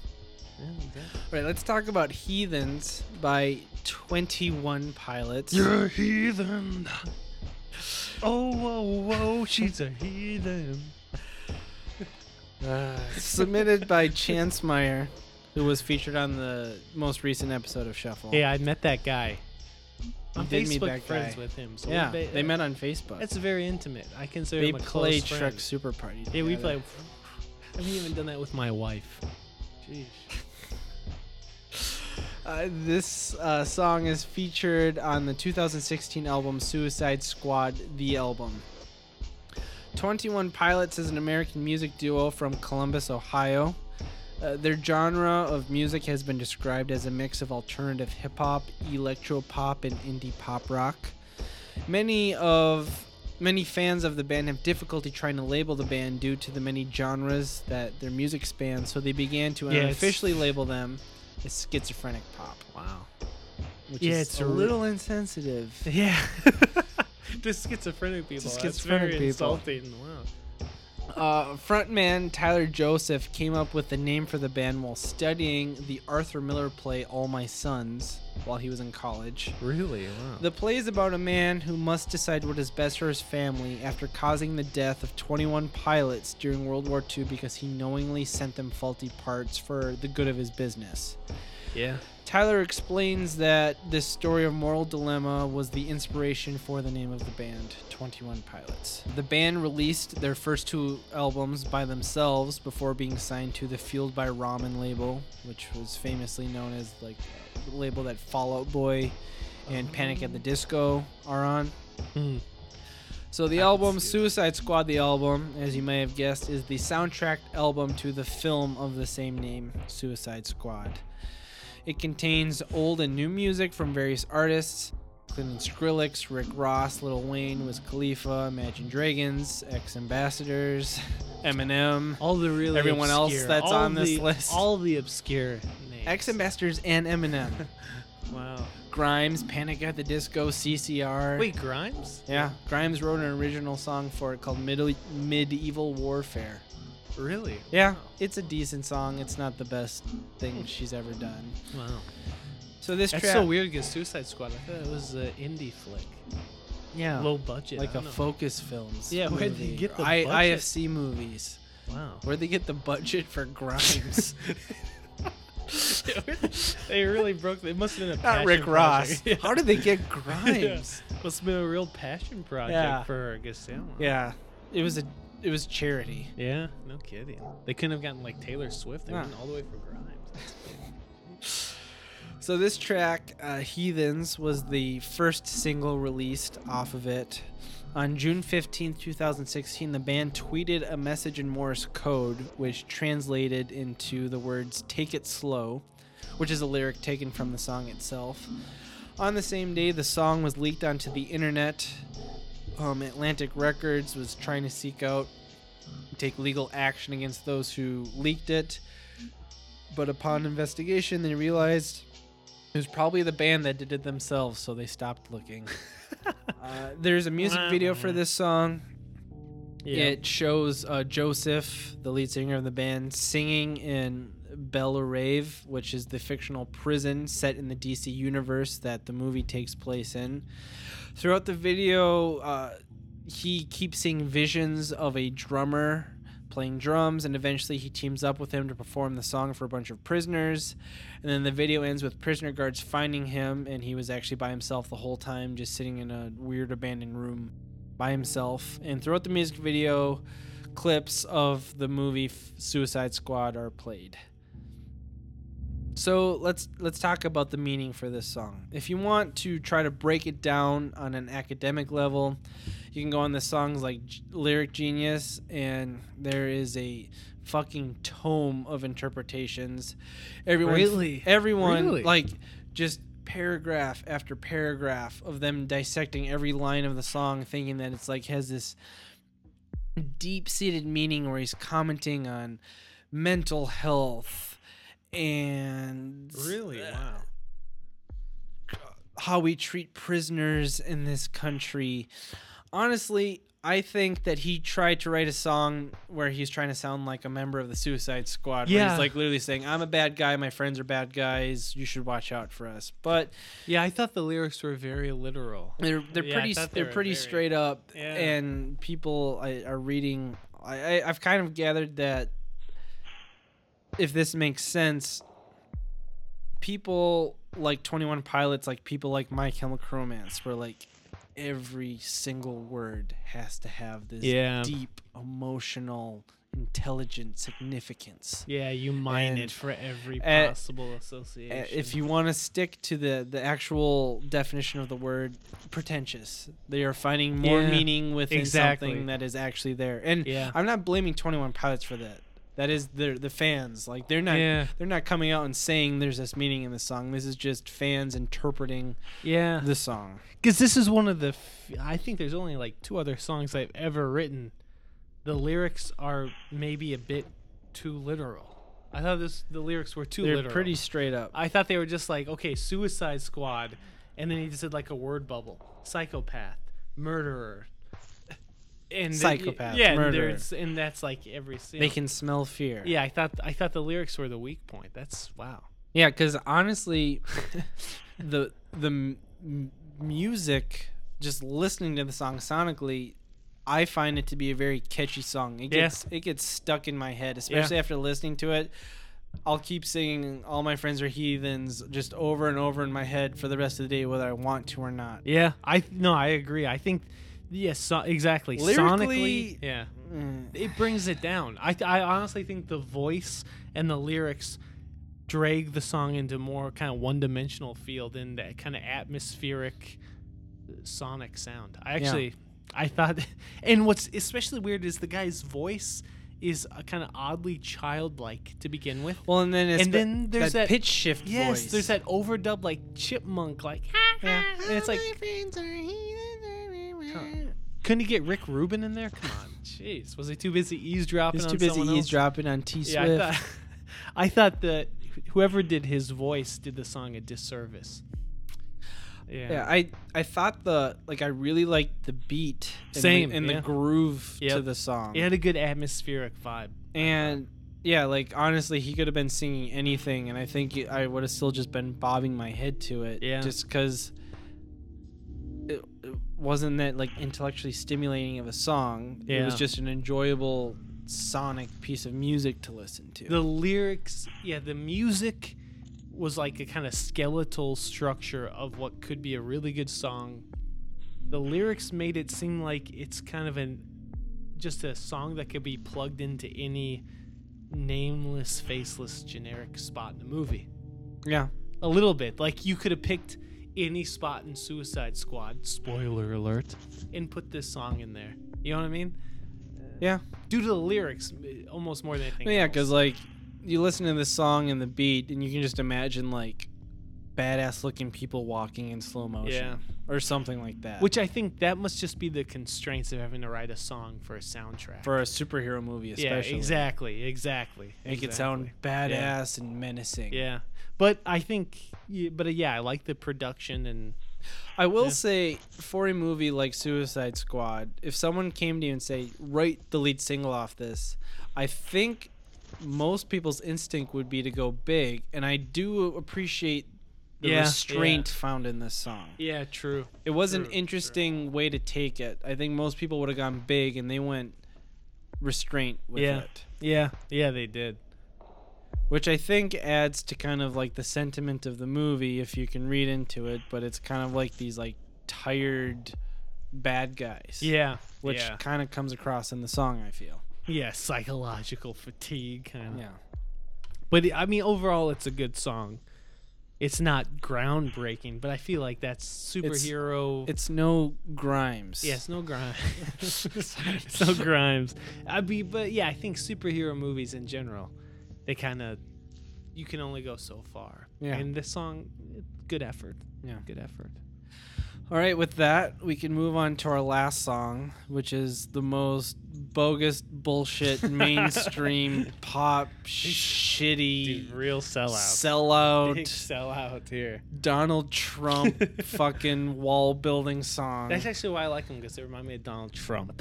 They're huge, huge. Eventually Yeah. by Tame Impala, submitted to us by Maxwell Queno. Nice.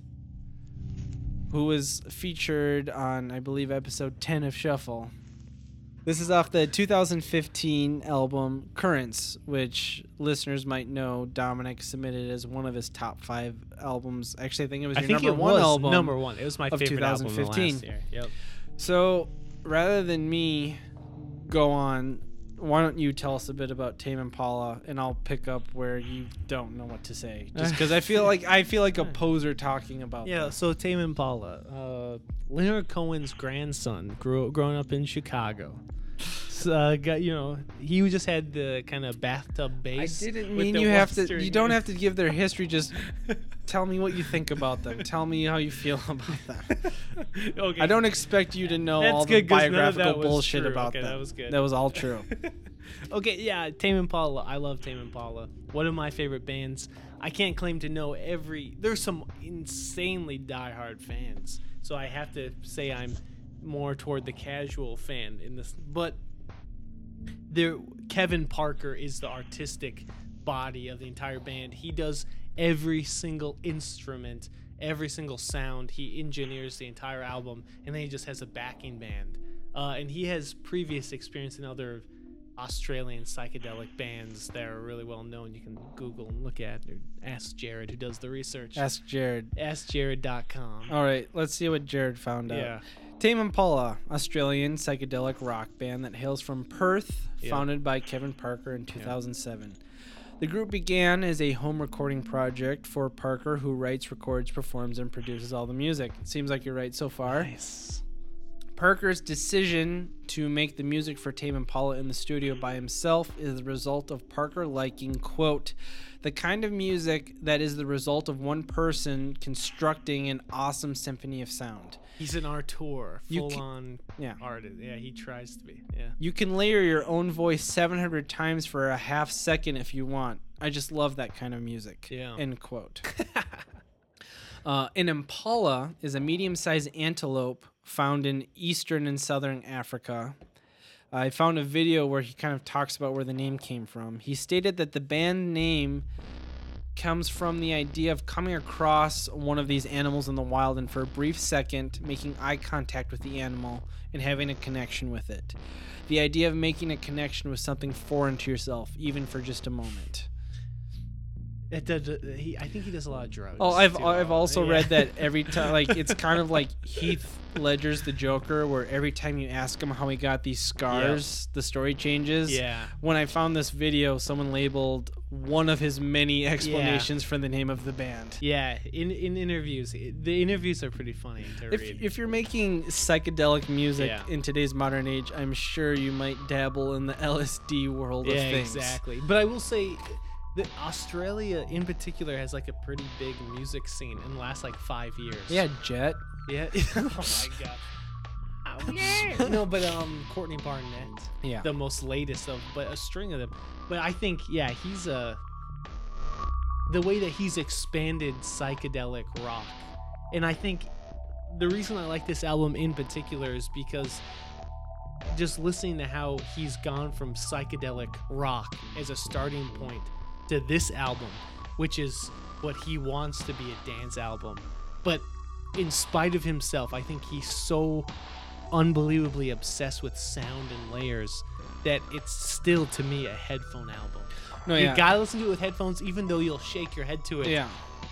He he's definitely and I don't say this lightly, like Trent Reznor level obsession. I think so, Every yeah. single note Yeah. has it's meant to be there. Yeah, You 'cause can hear the obsession in the music. I've heard him because there was an interview after the album had won a bunch of accolades, and he was like, "I still listen to that album and think of all the other stuff I could have done and how I can make it better." And I was like, "Dude, that's Dude, fu- calm the fuck down. yeah, wow, like take some LSD." Yeah. All Which yeah, it's just that insane work ethic. Yeah. So the, this album, Currents, is the third album by Tame Impala, and it was actually I found out the first time that he actually recorded every single sound by himself. yeah, In the past, while he wrote everything, sometimes he would bring in Other friends to like play, record yeah. stuff, but he literally recorded every single noise you are hearing nice on yeah. this album, which I don't even think Trent can say for a lot of his albums. Uh, like its predecessors, the album was received critical acclaim, and it became the group's best charting release to date, debuting at number one in Australia, number three in the UK, and number four in the United States. It has sold over 120,000 copies in North America as of December 2015, and won Best Rock Album and Album of the Year in 2015 for the ARIA Music Awards. In contrast to the psychedelic rock sound of the project's prior work, Currents marks a shift towards a more dance oriented, which Dominic alluded to, sound, which has a heavier emphasis on synthesizers rather than guitars. Uh, Parker was inspired to seek a change out of this out of the desire to hear Tame Impala's music played in dance clubs more Yeah.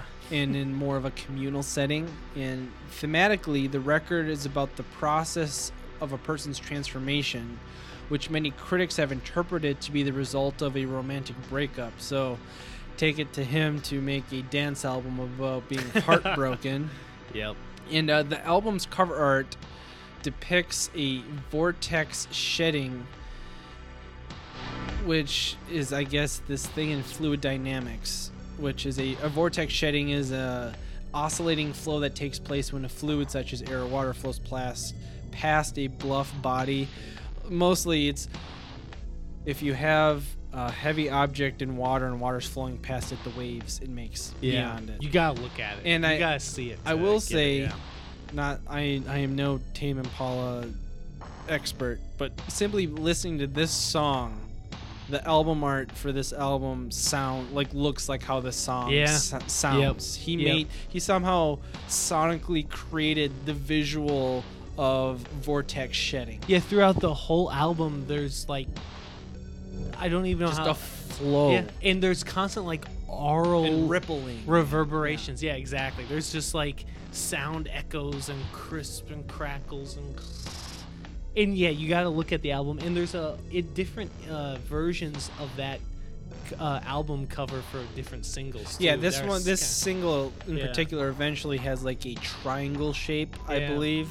Yeah, So eventually it was the fourth song and single to be released from Currents, which was prior to it. It was the last song to be released prior to the album actually coming out. Mm-hmm. In a Reddit Ask Me Anything, Kevin Parker plucked this song out of the rest to identify it as the emotional core of the album. Mm. He says, I have to say though, there's a song on the new album called Eventually that is still very moving for me to listen to, even after 951,520,974 listens and mixes. yeah. So you're supposed to take away that this song is essentially the central idea of the album Currents. Uh, eventually dissects the impending end of a relationship and the difficulties in doing so, attempting to emphasize the latter part of the phrase short term pain, long term gain. He's essentially talking about how he needs, he knows that he needs to end this relationship he's in, but he's afraid of hurting his partner. But he realizes that in the end, it will be the best for the both of them. Mhm. And had I not read the lyrics, I don't think that idea would have ever been ex- like I would have never come upon that idea. yeah, I'm not saying this isn't like a happy sounding song, but it's not a sad sounding song, and that's Yeah. a pretty like depressing idea in some ways. yeah, yeah. And also, tell me about eventually. You've probably listened to this way more than I have. Yeah, I mean, this is one of my least favorite songs on the album. Really? album, but it's still pound for pound. I think one of the best songs of last year. Just to tell you how much I really Sure. like the album. It's an album that you definitely. I mean, I, I am the most biased Tame Impala fan, but this album, more than any of the others, merits listening to from front to back. And listening to this song in its context, as if each song was its own movement, it is like the most emotional, bordering on like kind of simultaneously sappy, sad, hopeful, mysterious, but it's the most, you know, emotional. It is the emotional core, but to me, what makes him so good is it's as if he writes a song that could on its own be a relatively good single on any album and he just adds so much sound palettes of sound and textures and echoes and cracks and overlaying his own voice a hundred different times that yeah defies any single emotional register. So when you said when you first listened to it, or even the first five times, it didn't strike you as that emotional. That's what makes it so good. Yeah, because it's you so listen- removed. yeah, you could listen to it a It has no um, one elemental feeling to it. It's just this complex aura of sound, in spite of whatever he tried to do, because he's just so obsessed with as many Yeah. layers as possible. Yeah, it's like any bit of like humanity in it was removed from Yeah. the hundreds of hours of tinkering. Yeah, you, You know he did to this Yeah. song. Yep. Exactly. Uh, exactly. I the the bass in this song, the booming Yeah, bass. I'm glad is, you is said that. probably Yeah. like the highlight of the whole song. Like, That's the dun, highlight of the whole dun. album. Yeah. Like I Yeah. upon my first five or so listens, as you said, I was almost upset by how little it was used in this song. Like yep.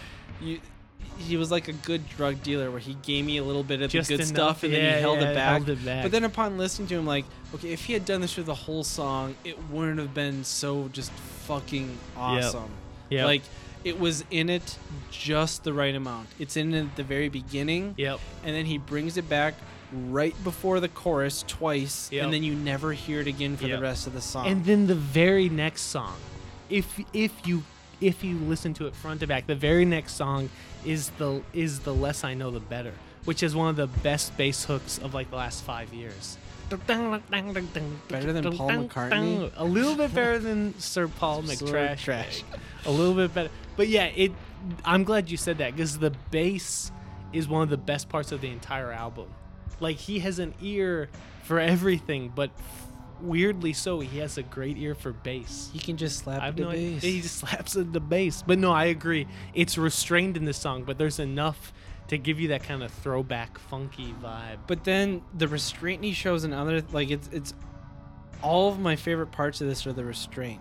Yeah, The very last 15 seconds of the song, this like hip hop kit drum fill comes in out of Yeah. nowhere that you didn't hear for the rest of the song yep, and it fades out and it's just like fuck where did this come from? This is awesome. yeah, And then I think even maybe maybe even more so than the bass.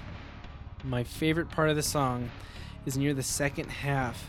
He keeps doing these like false stops. yeah. Like dun dun dun and then nothing happens and it goes back Yeah, into like a it, and it keeps catching off guard and it's like yep. it's like you're almost dozing off listening to like the druggy and then it slaps you back awake Yep. and you're like okay I'm back Yeah, And it- it just exactly. brings you right back in Yeah, and I even after listening to it like 30 times, it still catches me off guard. yeah, yeah, which yeah. is just brilliant. yeah, it has like a drunk kind Yeah. of vibe to it. Yeah, exactly. A drunk intentionality. Yeah, yeah, exactly. Yeah, no, yeah, well said. No, it's it's somehow he gives you just enough kind of like a pop vibe. I feel like to get people into his music, but the sonic complexity makes you kind of start working to try to understand what he's Yeah. trying to do, which is to me I would say the same thing, and I don't say it lightly of of actually Nine Inch Nails. No, they have, I agree. They have enough of a pop sensibility to get people to listen, but they're so complex that once you start getting into them, they make you work for it. They Which is do. the that's like the It's- hallmark. that's that's the genius yeah, level. that's the hallmark of it. And I That's definitely- hallmark of it. like I don't know how often Tame Impala and Nine Inch Nails get compared. I never- I, yeah, I couldn't didn't- stop yeah, drawing comparisons because it was just like when I first listened to this song because I've heard about Tame Impala so much that like I was afraid I was gonna hate it when I listened to it. Yeah, And then I, I listened to this song. I'm like, oh, it's not that bad. And then the more I kept listening, it just kept sucking me in. yeah, because there's m- just And now I feel like I'm just stuck in the spider's web. nice. Like, holy shit, this That's is all great. it takes. Yeah. That's all it takes. Yeah, no. Uh, Yeah, it's it's. Uh, can you imagine if Trent Reznor and Kevin Parker hung out together? They'd probably kill each other. They'd probably fucking hate each other. Because I can imagine they're they're both just obsessive. such control yeah. freaks that the second one of them try to take control of Yeah. the situation, the other one would lose their shit probably. Yep. It would never work out. Ever. yeah, exactly. Ever. No, wait. So I was a slight correction. This song bleeds into a 50 second song called Gossip. That sounds a bit like a mashup of Brian Eno and Neil Young. That's the only way I can describe it.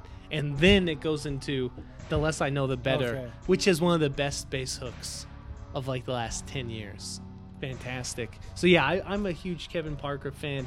Even if, even for whatever reason, even if he makes songs that like I under any other circumstances wouldn't like, there's so much complexity to them that I just I gotta give it up to him.